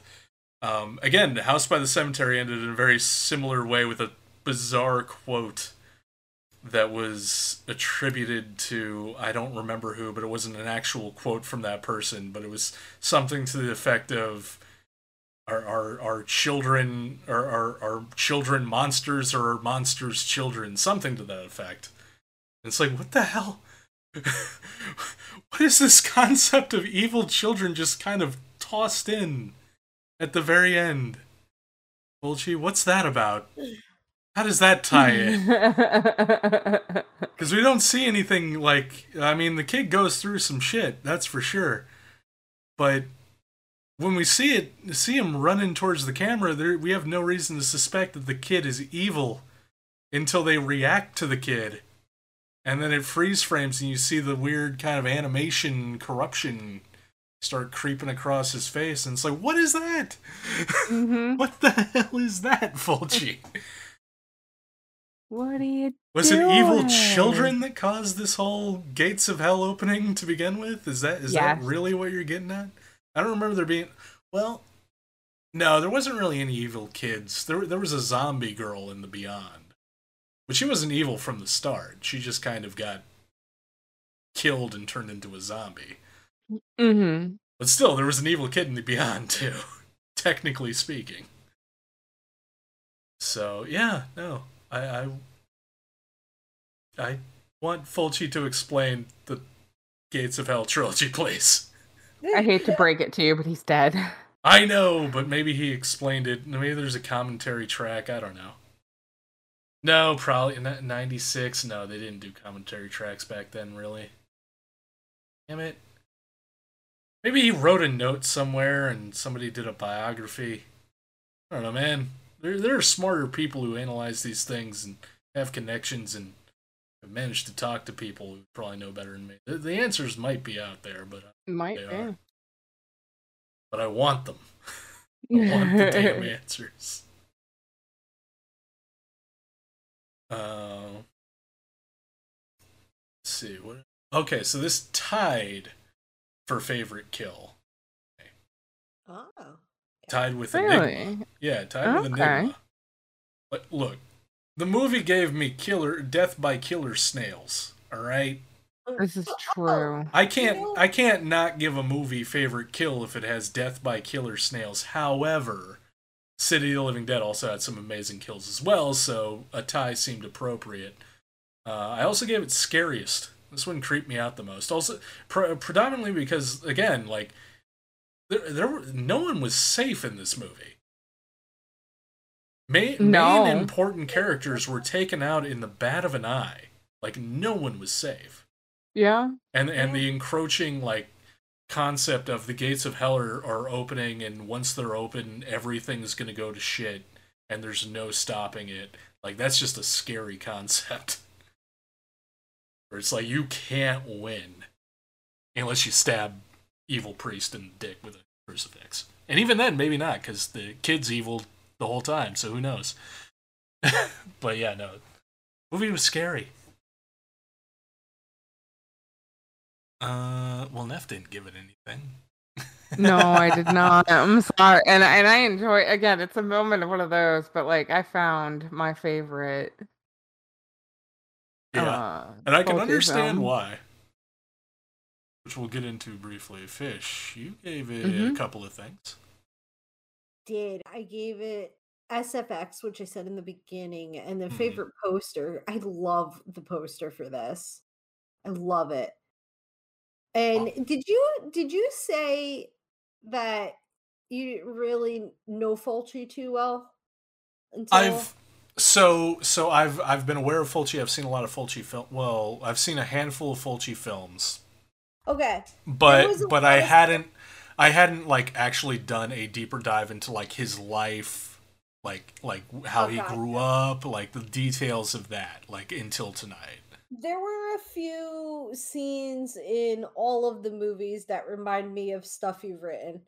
when we get to the snails, all I could think of was um uh oh fuck uh space Oh, oh, Saucerman from Venus against Yes. Hell's Beauties.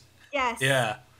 Well, I didn't steal it from Fulci because I hadn't seen that movie until a few days ago. So, yeah. I didn't think it was stolen, but I was like, I wonder if this inspired any of him writing. Oh no, Fulci has definitely been a, like an inspiration in terms of like the the graphic gore scenes that I write and everything like that. Yeah, no, Fulci's a, a huge inspiration in, in that respect. Um, in in terms of other weird, like there's a lot of filmmaker like doing Cronenberg month and be, rewatching Shivers and being like, oh no, this is basically was the inspir partially the inspiration for Black Melt and, and a lot of other stuff that I've done. Eh, but not realizing that when I was writing Black Melt and a lot of the other stuff because I had only seen Mhm. Shivers once many many years ago and I remembered it, but I didn't remember it that clearly until I went back and rewatched it. I'm like, oh fuck, this inspired so much of my writing. A- and to to some extent Videodrome as well. I was like, damn, Cronenberg like really, ins- and, of course the body horror elements and like stuff like The Fly. Like, Mhm. fuck, Cronenberg was a huge inspiration to me. I'm over Yeah. here being being like, oh yeah, no, Clive Barker is my my biggest inspiration. Eh, he is, but turns out Cronenberg's in there, Fulci's in there, Carpenter I know is in there. Like pretty pretty much all the the horror greats are in there. Mm-hmm. Because you know I would agree. that's, that's just what you do. You just steal from everybody else who's way talented, way more talented than you are, and make your own shit. And all these I guys, I'm sure, did the same. So, I think I think Scorsese even said that he was he was like, yeah, you don't you don't come up with original ideas. You just steal from people more talented than you. I mean, Yeah, hey, He's not wrong. and you call it an um, homage. Like, yeah, no, and there's inspiration. clearly you don't just like plagiarize because that's fucked but inspirational uh, in, a- in a sense of inspiration like yeah no steal from steal from talented people absolutely they got good ideas they're talented Mm-hmm. um yeah no i guess that's city of the living dead Mm-hmm. good pick kettle Yeah, we go. wherever you are you probably sauced out of your mind right now Nah, he took Good care of that for the other you. night. and good for you bud No, he was taking care of it again today. Did you see the bear who was? Yeah. You Oh, see that glass of beer he had? Holy shit. I was jealous. I, did was like, fuck, that's good. Uh, so yeah, now it's time for for Neffy's pick and the thing she's been zoning out for the entire show, waiting to talk about. A Aenigma, Get out of here. 1987, Get out of here. or or as I will forever now call it, Lucio Fulci's Suspiria. yes. That's actually beautiful. That's perfect. it very much Perfect. A- and it's very different from Suspiria, but you can tell like like they're they're they're tangentially related. You could you could put them on a double bill and the vibe would match. Yeah, I would agree. They both involve a school, that's for sure. The uh, uh, an all all women's school. Um, Mhm. a- and, strange happenings that, that take place in the all women's school. Uh, Also, might I might I say Eva Eva is is is adorable. oh, she's beautiful. Like oh my god. Yeah, she was is absolutely her jawline is, is amazing. and, and again, her eyes. He has a Damn it, for- Fulci. The eyes. Yes. But I, I, I this was like a revenge. Like I could follow the plot. It was weird. This one also, the plot was pretty. Yeah, it was pretty straightforward. I, I was like, Yeah. okay, it, the plot is out there. It's weird, but I understand what's happening and why. yeah, there was an order of operations. Like there was Mhm. cause and effect. It wasn't just like random shit happening. It Yeah. was it was kind of nice. And I just I, I don't know, I just enjoyed the, the the sassiness of all the characters, the ridiculousness of what was going on. The headmaster of the school that barely looked older than the students. Like Oh yeah, her. Uh, she was. She had the glasses, and she was just like She had- very intense had- and kind of bizarre. She she was definitely the character that's like she's up to something. She knows something. Only she didn't get killed. and she knew nothing. and she knew nothing. She wasn't involved at all. But even then, there was like this weird kind of like almost unspoken. I felt there was like this weird kind of unspoken subplot, very much Suspiria like, where like sh- her and and the actual headmistress, who the the old woman whose pictures on the wall in every room, a- and and the um and the um the the cleaner lady. Mm-hmm. like because there's that that one scene like oh they go they lock themselves in their room and you hear strange noises. What's that about? Like they're up to something.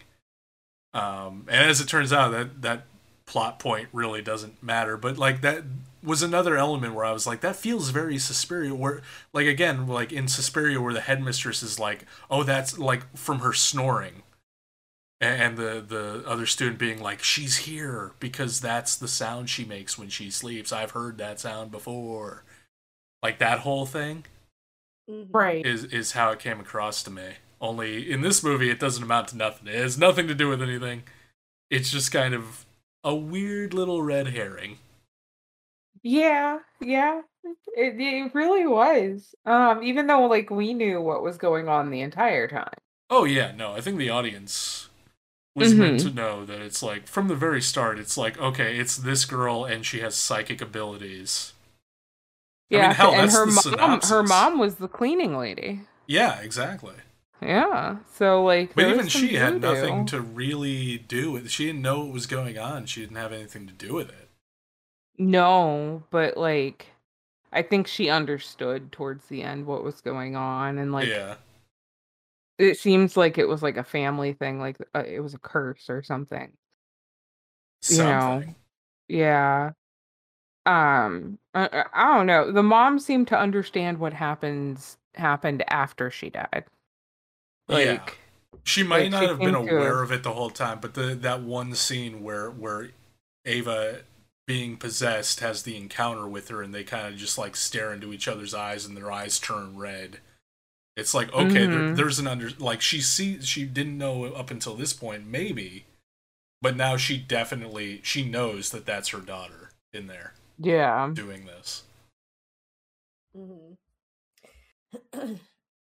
Talk about movies that couldn't be made today because if some instructor professor slapped me on the ass like that.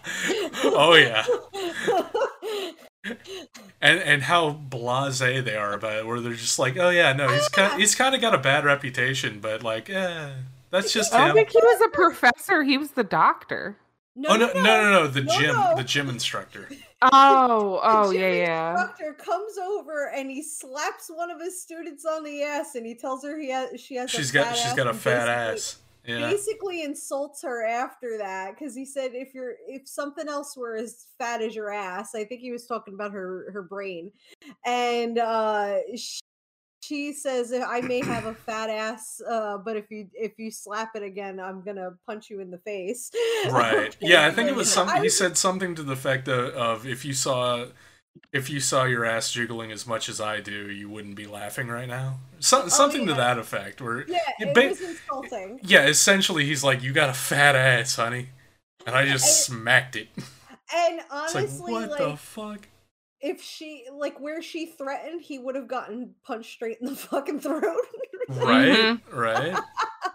and then and then well speaking of the doctor he gave in so fucking easily i figured I he don't- have been a moral I, pillar but I don't I don't make a habit of kissing my patients. yeah he kisses Cut- too Cut cut to immediately having a torrid affair with with his patient slash a student at a girls' school.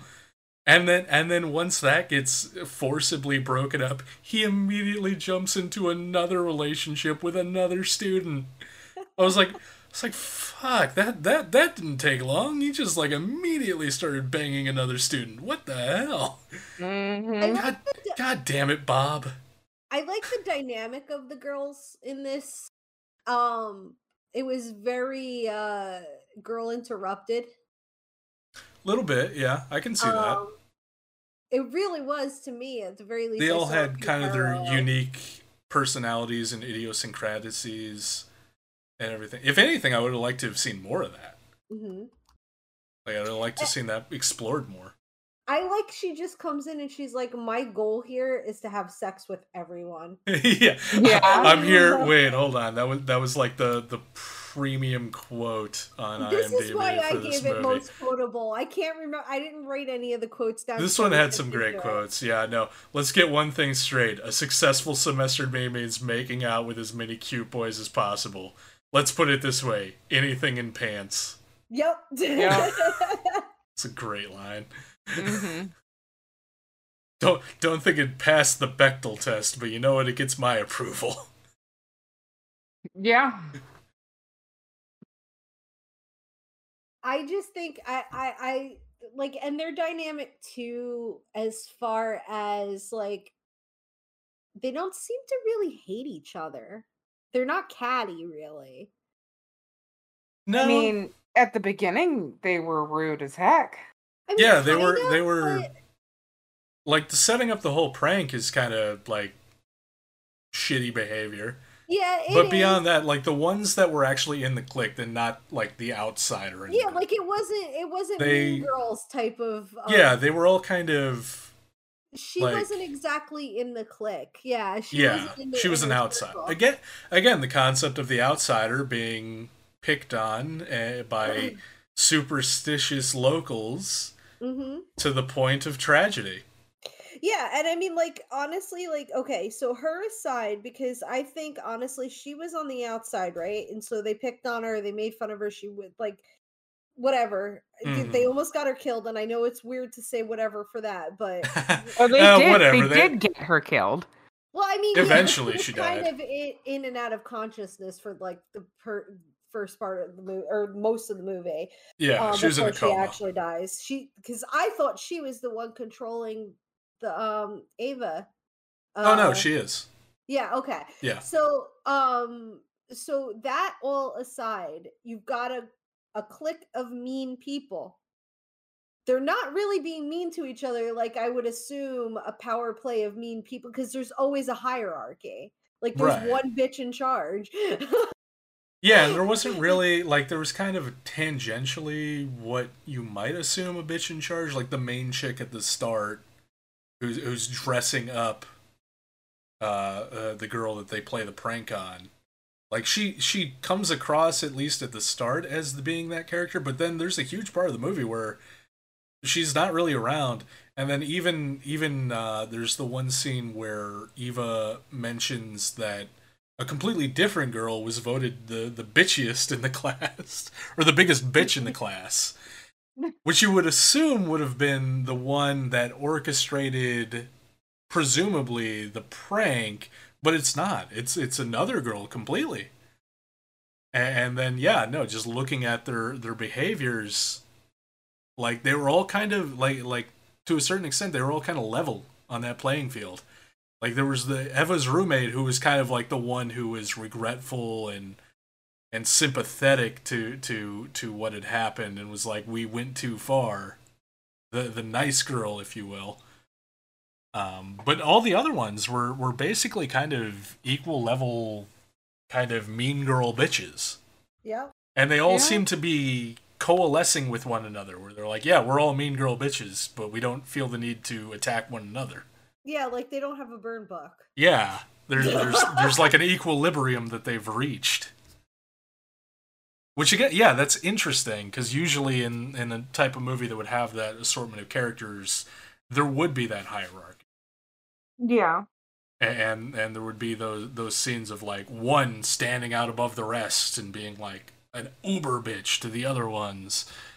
Um, but in this one, they're all kind of like static, static bitches. Mhm. Mm-hmm. Mm-hmm. Um, also, in this, this movie, I, I feel like I, I've seen other movies that have have had similar plots, and I feel like in those similar plotted movies, it would be Eva doing the killings directly, like the revenge killings directly, being possessed, and making them staging them as accidents, which they basically are. But in the the context of the movie itself, we'd see her do it Mm. like with her own hands or by her own action, but not Fulci. Fulci opens up the door to complete weird as fuck surrealism, where there's nightmare snails and and animated statues. Where like Mhm. Eva herself, uh, until the very end, doesn't actually engage in any kind of psycho possessed activities she's just kind of around and through her these nightmarish projections take place to stage the killings which i thought was great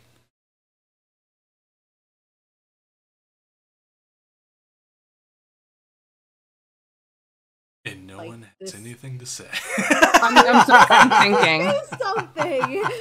I, I truly enjoyed the snail scene, by the way. the snail scene was great. The snail scene grossed me out. I did not. oh it was gross but i was like oh Yeah, my god it's gross. death by snails this is incredible I, it was hilarious, and uh, I mean, like the fact that he had the balls enough to show the one o- over the nipple.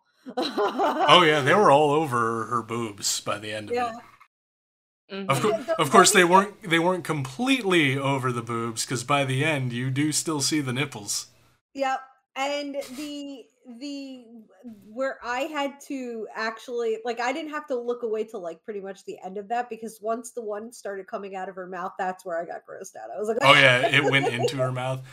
So so yeah, no, I was watching that and, and it, it was great because again, like the shark and zombie, those were all 99.9% real snails crawling over that actress, which kudos to the actress. Yeah. Um the exception being the one that went into her mouth, yeah. which understandable, understandable. Like you can tell it's fake, but even so, like it looked Mhm. good. But like it doesn't have a shell and it looks a little bit more rigid. So you can tell it's fake, but like it was still like a decent gross out effect. But like yeah, no, the fact that an actress laid laid there pretty much naked and let a massive number of snails be put on her and just crawl around. Kudos to Mhm. her. Mhm. Yeah. She did real well. Ava was, Ava was so pretty. oh no, she was beautiful. Oh my god. Like her eyes were so piercing. Hmm I have a tendency toward blondes. So you have a tendency towards. No, I do. I have I like redheads and blondes are Yeah, usually I was about to say, and redheads too. default, Is what I was yeah. say, yeah. redheads and blondes are my default usually. Brunettes hard to come by, but like when they do, va va voom. Actually, my first lady crush was a brunette because it was it was Selma. yeah. that had more to do with the hips than anything else. them hips and them legs. Uh, what were we talking about? uh, Uh, um, oh, go on.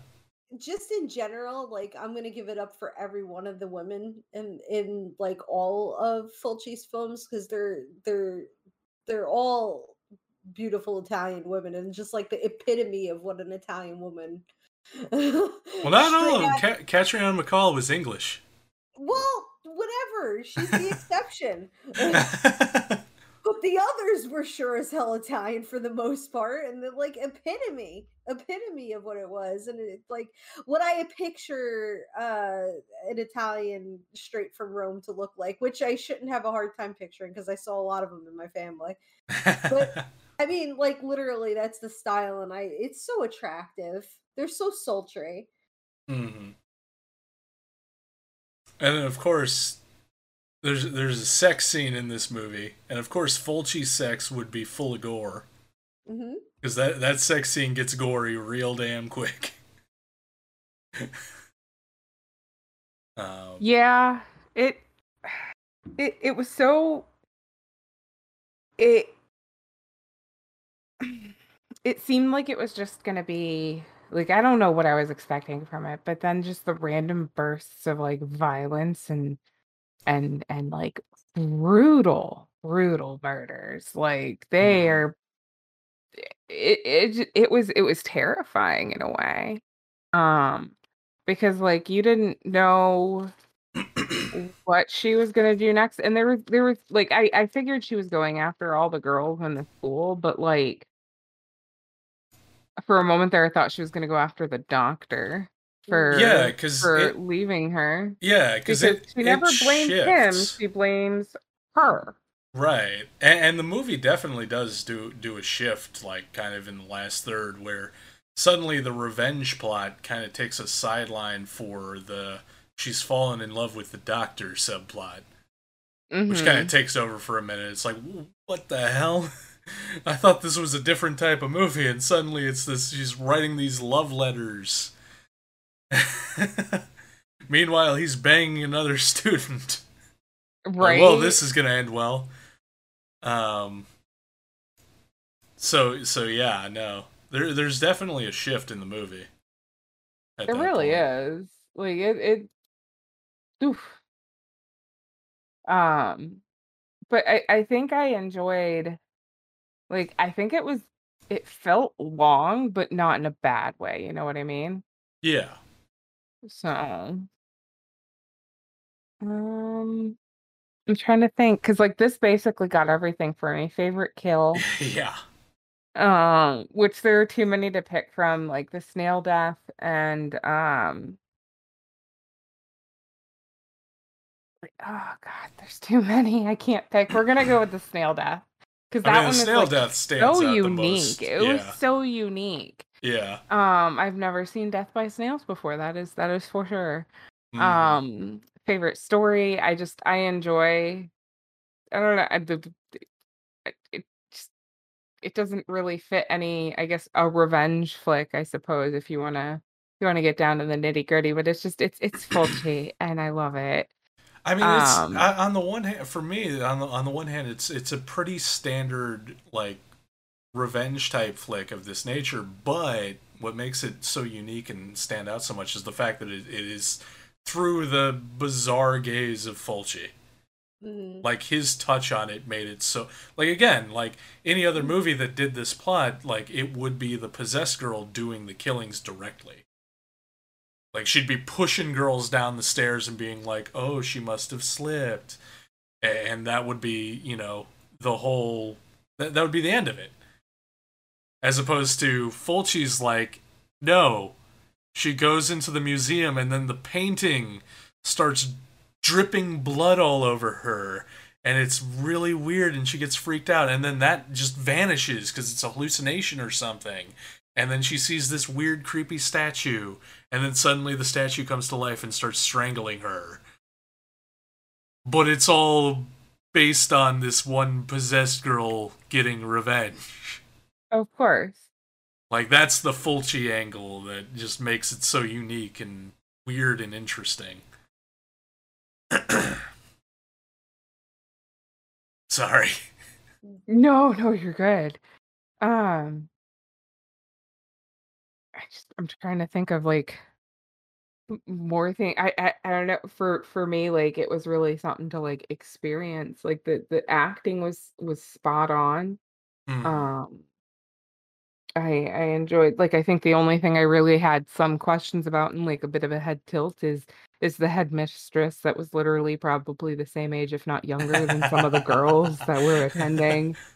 Um, and like that just doesn't feel accurate. But I mean, I could be wrong. Maybe she was qualified and she just happened to be a real go getter. Well, Bad for me for assuming. I didn't. I didn't Um, think she was the headmistress. I thought she was just kind of like the den mother who was who was in charge of, like The way she walked around, I thought girls. she was in charge. Like she definitely like because because again the only thing we see of potentially what would have been the headmistress were those those pictures on the wall. Did you Mhm. notice all the pictures on the wall of that that one shot of the old lady? No, I wasn't. I guess I missed that. Oh, okay. So in a number of the rooms in in the the house that they were in, um, on the wall there was uh, a picture of a, of an old woman. It was the same photo in every one, even though multiples throughout the the entire set. Mm, Um, I I assume that was the headmistress, which no one ever saw. And the the younger woman you're speaking of was just like the woman who was kind of the she was she was in the middle. She was just kind of in charge of like like an keeping them in. Yeah, yeah. She was kind of like in charge of keeping them in line, but she wasn't like the head of the school. mm. Granted, there were also yeah. Fair. Granted, there were also many posters on the wall of, of Rocky Balboa, Tom Cruise. Yeah, Um, the center they seem to center on that one picture of Yeah. woman. Like that was like when anything like it was important, even though it didn't come to anything. Like they there was there was enough focus on that one image that it was like this is again the Suspiria angle where it's like hey she's the evil witch that's in, that's doing all of this, even though we know she's not.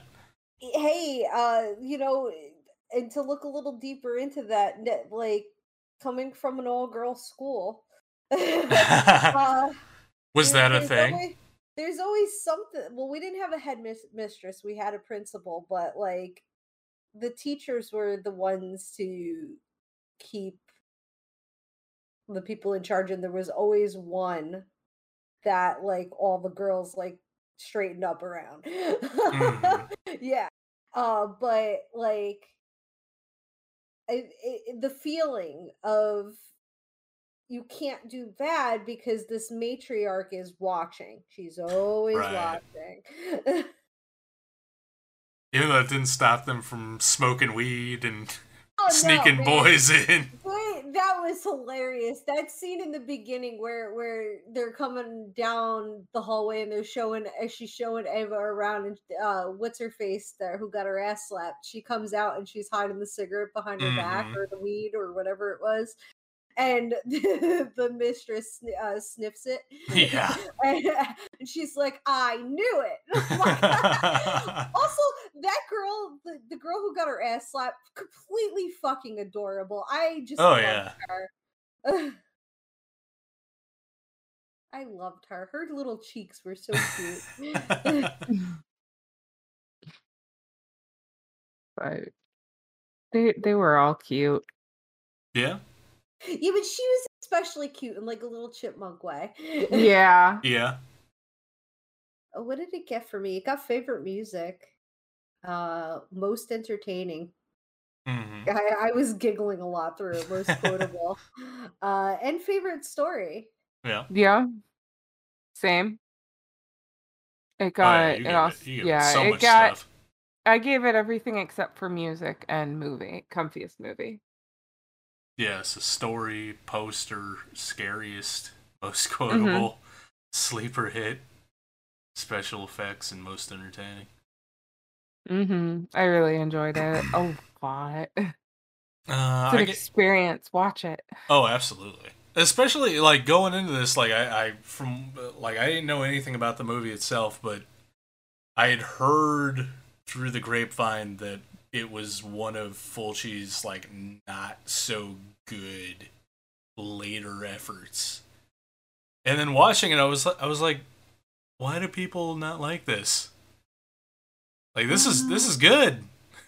Like it's a little different for for Fulci. Not much different, but it's a little different because it's not completely hinging on like really violent gore effects.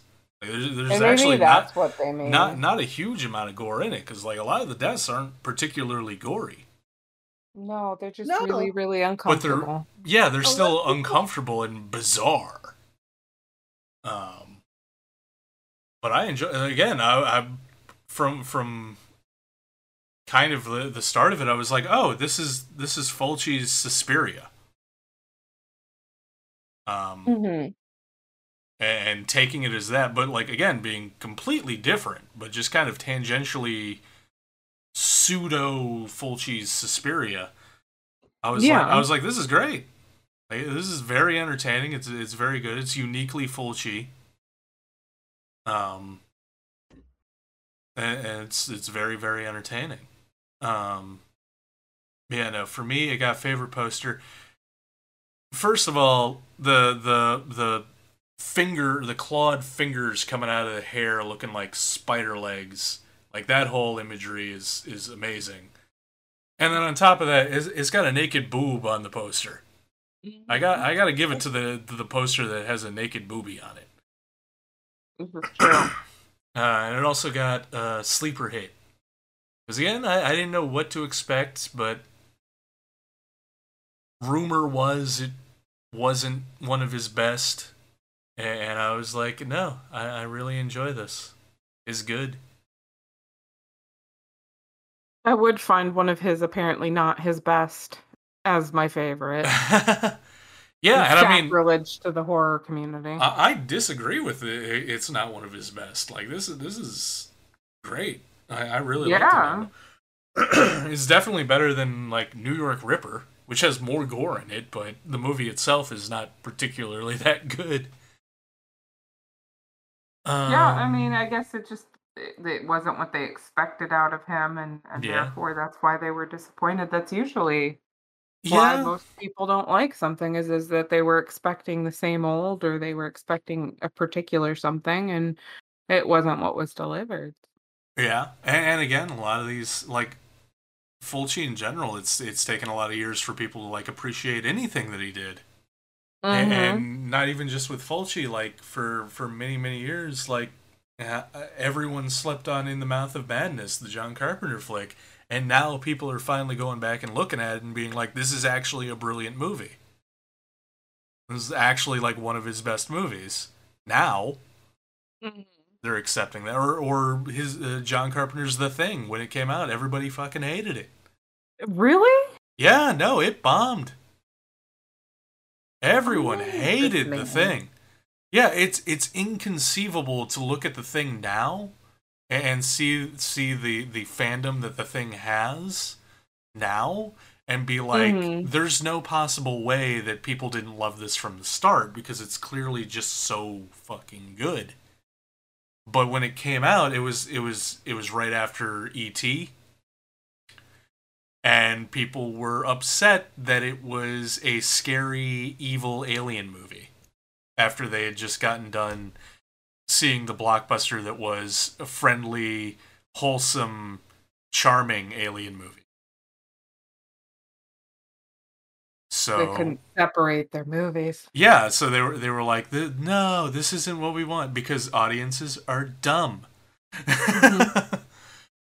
but but yeah, no. So I I feel like Aenigma maybe a few more years, and I, I feel like people are gonna be waking or or Possession, like we mentioned Possession earlier. Possession Mm. was apparently like nobody knew about that movie, and uh, at all until recently, and and just recently people have started like discovering that movie and and recognizing that how good that movie is. But for so many years, like you, you didn't even know about that movie. Yeah. I, I didn't know about it when you picked it for for 80s month. I had never heard about it before, and I, I love Sam Neill, Yeah. and I had never Mhm. heard of it. so it's it's weird. Like that's that's just kind of how things go. Where it's like in in at the time when stuff comes out, it doesn't hit, and it, it can continue to not hit for many years to come, and then finally people many years later go back and look at it and they're like, no, this is actually gold. So I feel like Aenigma's it's primed. Mm-hmm. It's it's primed for for a revisit with fresh eyes and people being like appreciating it for what it is. That's my prediction.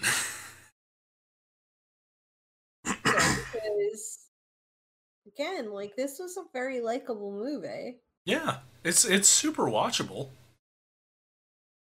At the very least, like even if even if you just put it on to like not take it that seriously, it's very watchable. It's very entertaining. It's got unique scenes. hmm So yeah, no.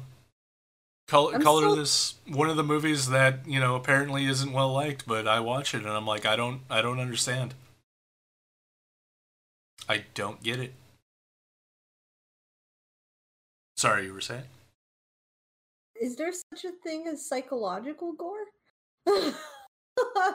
because that's what I call I would call because I I Yeah. on the fact that you were like, well, there, it's not really that gory, but I'm like, but that snail scene, like that fucked with me a little bit. Yeah, is it was like I knew she saw it, but I also knew that when the when the um person was coming in to see what she was talking about, there was going to be nothing there, and then she was going to get got by it. Like I knew Mhm. that was happening. And it still fucked with me because like it seemed very psychological, and I'm kind of teetery around psychological horror. I both love it and fascinated by it, but I also Yeah. am afraid of it. Kind of like zombies. yeah, no, a- absolutely. Because again, like in terms of blood and guts, the snail scene, the snail death has none of that. There's no blood, there's no guts, there's no viscera or anything like that. Mhm. And yet, to me, it stood out just as strikingly as like the eye gouge scene from Zombie. Or, or, or the, the gut puking scene. Like it, it had that same vibe to it, even though there wasn't a speck of blood. Um, which is impressive. Mm-mm. So yeah, no justice for Aenigma. I'm calling for it. Damn it. Um, but yeah, no, I think that's that's everything I had for that one. Yeah. Do we do ranks yet? I thought no. That would be okay. that would be what we'd be doing now. if we're if we're all good, we've set our piece on Aenigma. I think we are good. Mhm. All right. So ranked movies for me. Uh, number one, Zombie. It still maintains my favorite Fulci flick. My favorite of these four. Number two, Aenigma. Uh, number three, City of the Living Dead. And number four, Don't Torture a Duckling. Uh, Neffy? So mine was uh our favorite gore or well they're both the same, never mind. We're doing ranked movies Um, and then. yeah, no, yours is the never same, mind. Yeah. Yeah, I'm doing. I'm running Um, through ranked movies and then we'll do. I just gore. wanted to make sure my brain was in the right spot. Um, so ranked movies was Aenigma's number one, Zombie is two, City of the Living Dead is three, and uh, Don't Torture a Duckling is four. Fish ranked movies. Uh, one, City of the Living Dead number two, Don't Torture Duckling number three, and four is Zombie. And it, it- let's give Zombie a little boost there because it's uh, in the number four spot, but I liked it. That's that's honestly exactly how I feel about Don't Torture a Duckling. Like Don't Torture a Duckling, it's last in my rankings, but I still really, really liked it. The ranks and the uh favorite uh categories this time around because I was Yeah. I was really struggling on the rankings because I really liked all of them. Yeah, same. Yeah, I was like, well, I mean, it, it kind of just comes down to like little little things that where I'm like this this is how it slots out. But taken individually, like I, I loved all of these movies. Uh, all right, so so favorite gore because because Fulci was the the co godfather of gore. Uh, for me, uh, number one was City of the Living Dead because the gore in that was incredible. Mm-hmm. Uh, followed by Zombie, uh, which also had amazing gore, but not quite as much. That's that's how I I wound up coming down on that is because City of the Living Dead, there's way more gore in it than Zombie. Even though Zombie's gore effects are a lot more striking, I think. Well, not really. It was close. That's that's the point I'm getting at. It was, it was hard to decide. So when I when I decided, I was like, well, City, I, I remember more gore effects from City of the Living Dead. So that gets number one, Zombie number two, followed by Don't Torture a Duckling because again, not a lot of gore in it, but the two gore scenes that were present were very striking. Uh, and then Aenigma last because there really wasn't a huge amount of gore that I noticed, but so yeah, no, there just really wasn't a lot of gore in it. Yeah, Um, Neffy. uh, it was the same as my ranked, and um, I I- You put Aenigma as number one for for favorite gore, so I'm curious. yeah, I'm curious I, about that. I guess it was it was more um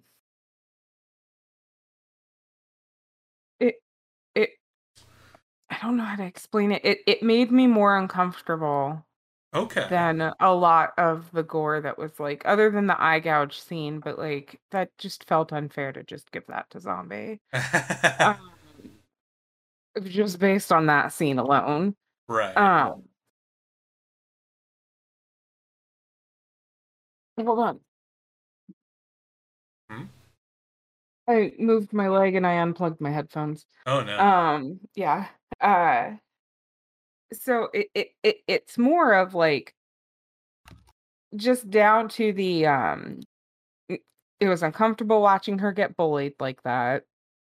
Mhm. Um it was uncomfortable to uh just watch the entire snail scene. Uh it was just uncomfortable watching Eva. Like as beautiful as she was, like it she she she was a predator. She yeah. was on the damn hunt and and like she essentially was like forcing herself on the doctor Yeah, at at least at the start. Yeah. Yeah. Like I mean, no means no, ma'am. No means no.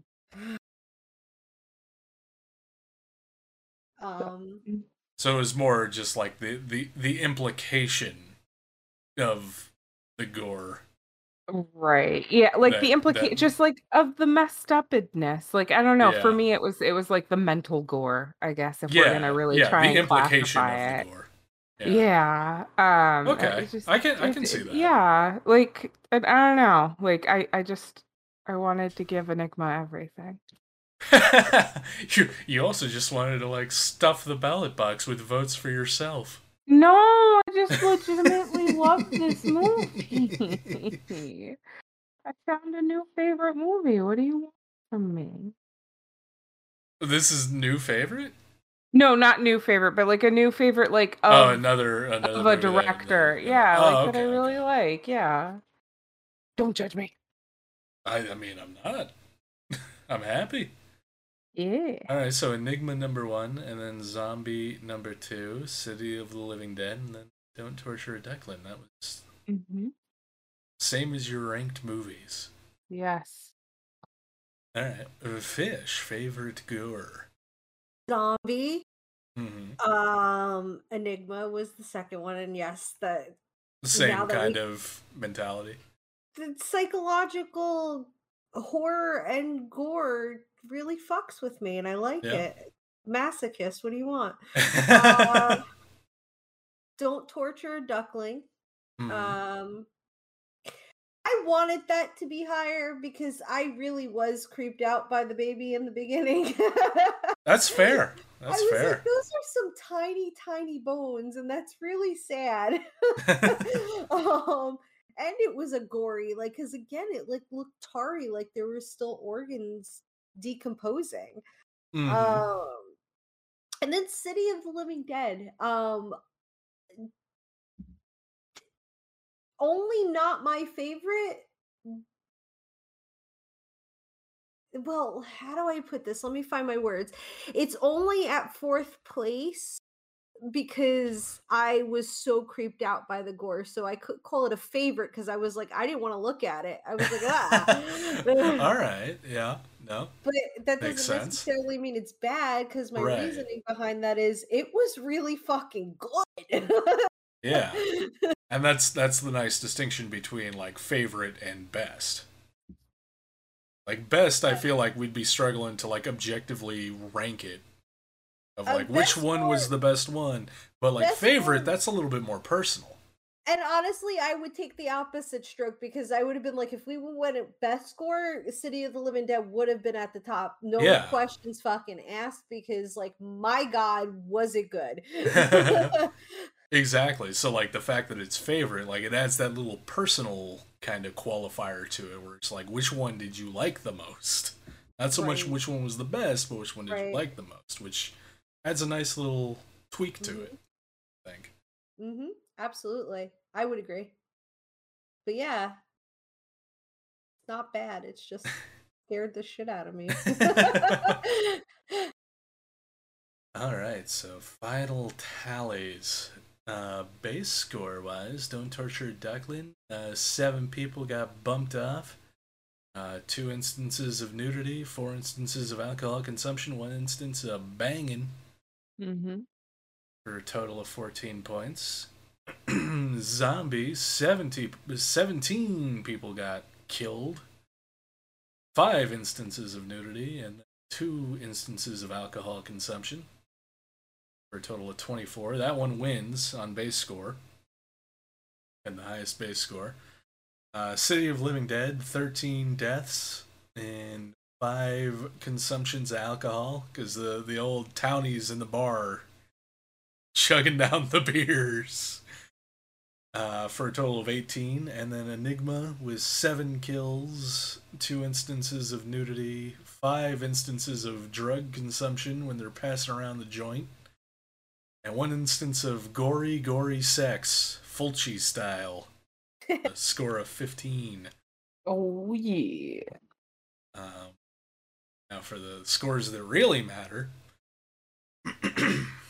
uh, in fourth place with 27 points, uh, Don't Torture a Duckling. And third place with 47 points, City of the Living Dead. I was gonna say, wait, did he win again? that would be great. That would be incredible. I would, I would, I would have messaged him. I'd have been like, "You son of a bitch! Happy birthday! Happy goddamn birthday! Now make a decision." You should you should message him again anyway. I might fuck with him. Just yeah, just for I, I the might fuck with him once we're done. But no, he, he got third place with 47 points. Um, the first place with 120 points, Mm-hmm. Aenigma. I'm sorry. Why? Because it's probably all my fault. Oh, you contributed no, no. significantly, but I gave it a, I gave it some points. Fish gave it even more points.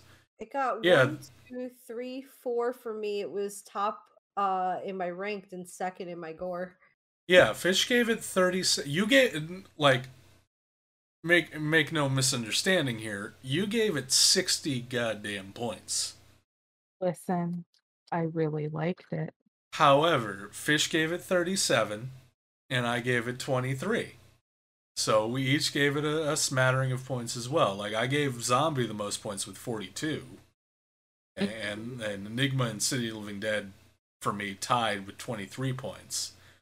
But yeah, no, we we all kind of enjoyed Aenigma to some extent or another enough to chuck some points its way. It's just you really liked it. I Which has like it. happened before. I've done it. Uh, hell, I've done it before to my own movie. Remember John Carpenter month? How Oh many- yeah, How many things did I give in the mouth of madness? this is true. This is true. So Oh, and then, and then like uh, I did it with uh Exorcist. yeah, yeah. There. I mean, if it, if you come by it honestly, there's no shame in it. Uh, and then yeah, zombie in third or in uh, second place with 87 points. So Neffy, what are we watching? What, what theme we have for next month? Oh, Decide in 10 seconds or less. Or, or, or you shall die by the snails. um, let's do um satanic offspring, Devil children? devil children, Specifically, like Satan children or just evil kids? evil children. Just evil children? Yeah, Okay. evil. That's evil, a little evil- bit broader. Yeah.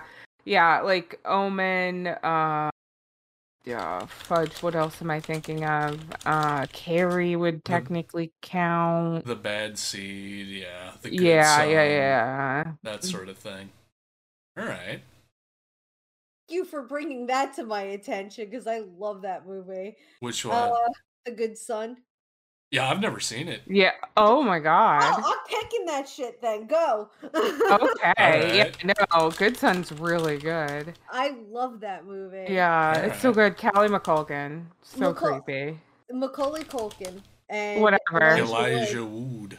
Wood. Yeah. Yeah. Wood, I baby Wood. I have literally followed Elijah Wood's whole career because I started out with Radio Flyer and he was Yeah, super baby yeah. in that. Yeah, I remember seeing that. Uh, like, I didn't intend to, but yeah, no, I kind of did too. Yeah, because I saw Radio Flyer. I mean, I didn't see The Good Son, but I saw Radio Flyer. I saw North, Uh huh. North. The uh, Faculty, Uh huh. The. Lord of the Rings. Yep. Like, yeah, no, I've kind of been unintentionally following his career, and I, I've enjoyed pretty much everything I've seen him in. So he's real good, and I love that he's gone into this. Like he he's like a weird horror kid. or a horror Yeah. man now, but like he produces and stars in like crazy horror movies. I love that.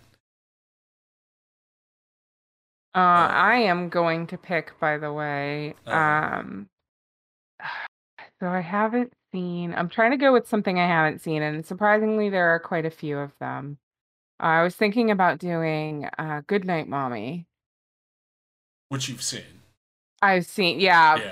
uh, It- but I mean, thought- that's a I good was pick. thinking about, yeah, it, it's a good pick. It's a good pick, but I think, I think I'm gonna go with because I have not I think I finally want to put uh Pet Sematary under my belt. Oh. Oh, have you not seen it? Mm-mm. Nope. Oh. Yeah, all right. Yeah, that's a good one. Mm-hmm. I like Um, that. Um, Because otherwise it was going to be The Shining. Right. I I like all. Uh, the Shining doesn't qualify. He's not an evil child. Uh, but the twins are, aren't they? They're kind of just creepy. Yeah. Oh, fair. Yeah. Fair. Then yeah, no, that wouldn't count. Then yes, um, Pet Sematary then. Okay. Uh, let's see.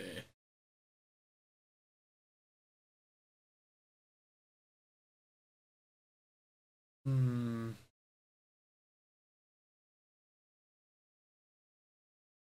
You know what? I might again go with something that I've not. No, no, no, no, no. I know what I want to pick. Hmm. Um, Orphan. Okay. Ooh, I've been wanting to watch that. Yeah. I've also been Also wanting to watch one. it. Yeah. I like I like most of these are ones I've seen before. Actually, all of them are ones I've seen before. Oh shit. So far, we don't know what Kettle's pick is. Yeah, we gotta yeah convene with him on the on the off cameras or the off audios. See what the hell he wants, because Kettles should be back next month. hmm By his own estimation, he should be back next month. So. yeah, Getting the band back together because we're on a I- mission from Evil God. I technically could have picked Interview with the Vampire because of Oh dear God, you could have. yeah, no, you But could I will I will fit it in somewhere at some point. Oh, we did already do Vampire Month. Yeah, no, I mean, yeah. Vampire. We did vampire comedies. No, no, no. That was comedy month. I did pick a Uh, period pieces when we do period horror. Yeah, kind of. Kind of. I'm sure there's others. I mean, We'll probably has- have there have there been enough movies based on Anne Rice works that that could be a month? Mm. I can uh, only think of yes, two offhand. Yes, because she Uh, did a mummy and they did make a movie about it. Did I- they? Yeah, but I don't. Well, that's three. If it was cinema or a TV movie. I mean, if it was a TV movie, then then that's that's fine. Okay. I, I count TV. Hell, I, I'm pretty sure on the list of potential themes, like I have TV movies on there. Mhm. So, and if TV movies get slipped into other themes as well, like that's fine. Like So TV movie horror is still horror. A lot, actually. Interview, Queen of the Damned, The Young Messiah, The Feast of All Saints, Exit to Eden, and fe- uh, a different version of Feast of All Saints. Rag and Bone and Earth Angels. I know somewhat of what some of these are about, but I stood mostly in the vampire. But fucking Queen of the Damned. I mean, I was gonna say if we ever did Anne Rice month, I'd probably pick that one because one, I've not seen it, and two, I've heard magical things about that movie. The Oh. soundtrack is incredible. you want It would probably get favorite music because, like, I own that CD. It's great. It the, the soundtrack is great, uh, especially since Korn is in it too. But like, if yeah, Jonathan Davis sings on pretty much all the unique original tracks that are attributed to attributed to what's his tits. if you're if you're if you want to hear me do a good impression of you on a rant, Is it gonna be Queen of the Damned? Oh my god, Yay! I get to take a I t- get to take a seat and let someone else be the salty old bastard for once. That's yeah, that'd be lovely. because not only will I rip into the movie for uh, some of the actors, some of the actors, and and the vampires that are represented in there, I will have to rip on it because of its complete and utter fucking joyful rant or uh, rampage away from the fucking book. so you're gonna get a synopsis on the book on that one too.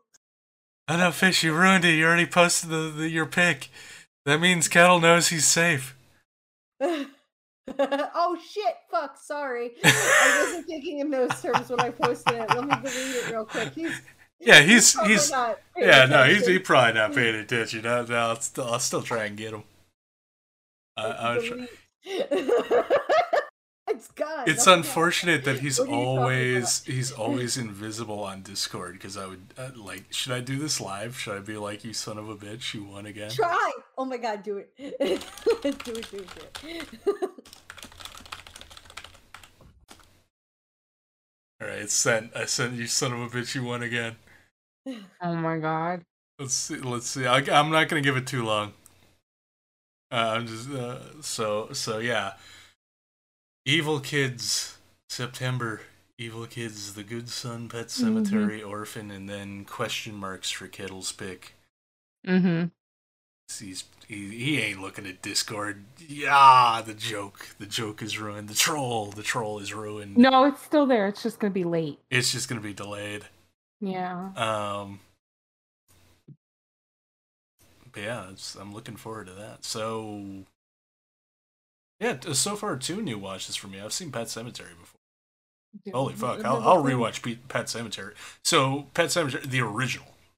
Yes. Yeah. Okay. Yeah. I, I assumed, but I wanted one? to confirm. Yeah, they did do a remake uh, a couple years ago, Hmm. uh, which Fair. I've I've not heard pretty much anything about, which probably doesn't mean it's particularly good.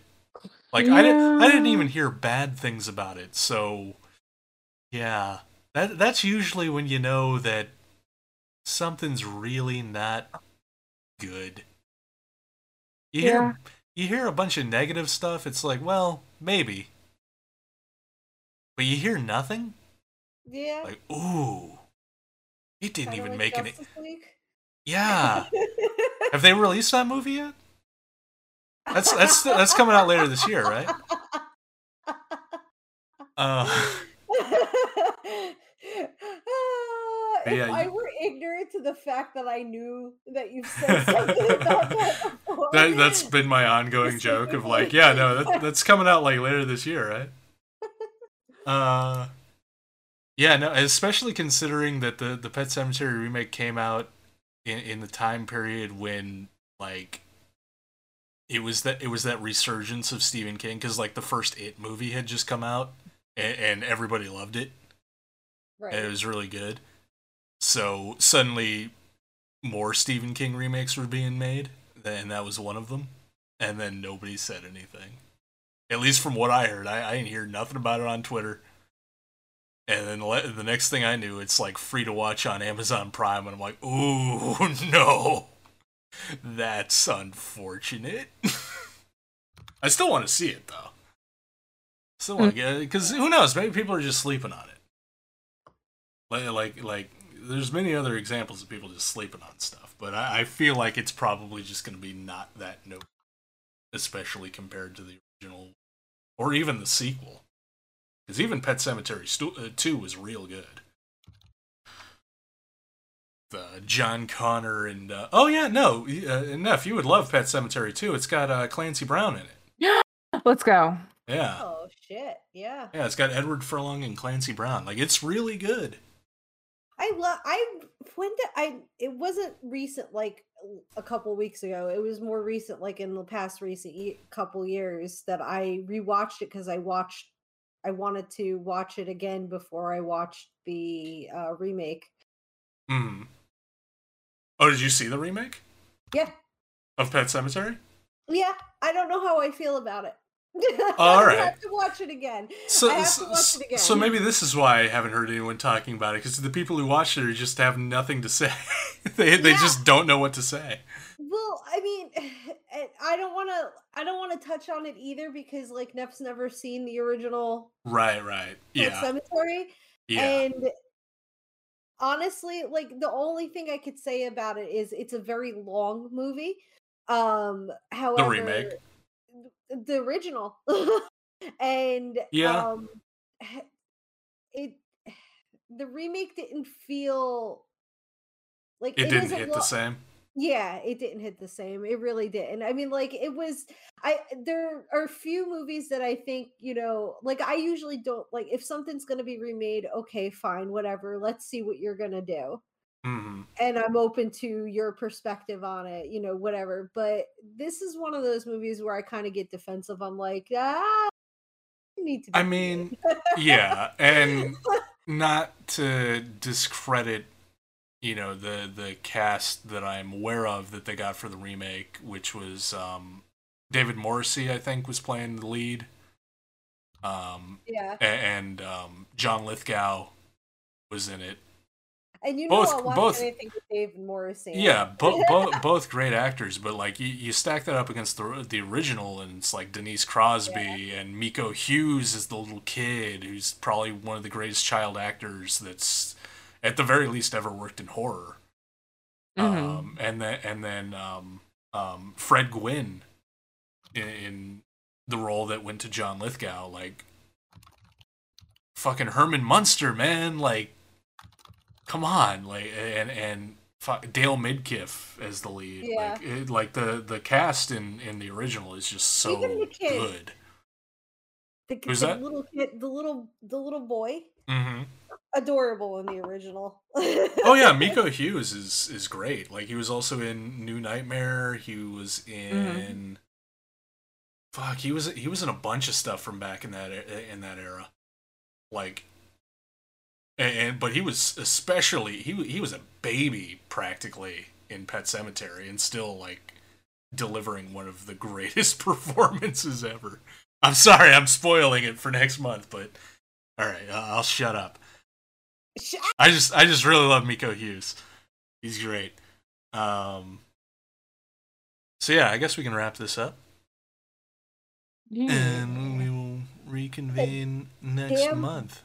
What's that? Wrap it up with a damn bow with some slugs on it. Yeah, layer it with slugs, slugs and maggots and all sorts of, Mhm. sorts of other nastiness and gouge out the eyes and puke out the guts. Just, clear it all out. Yep. Get nasty with it.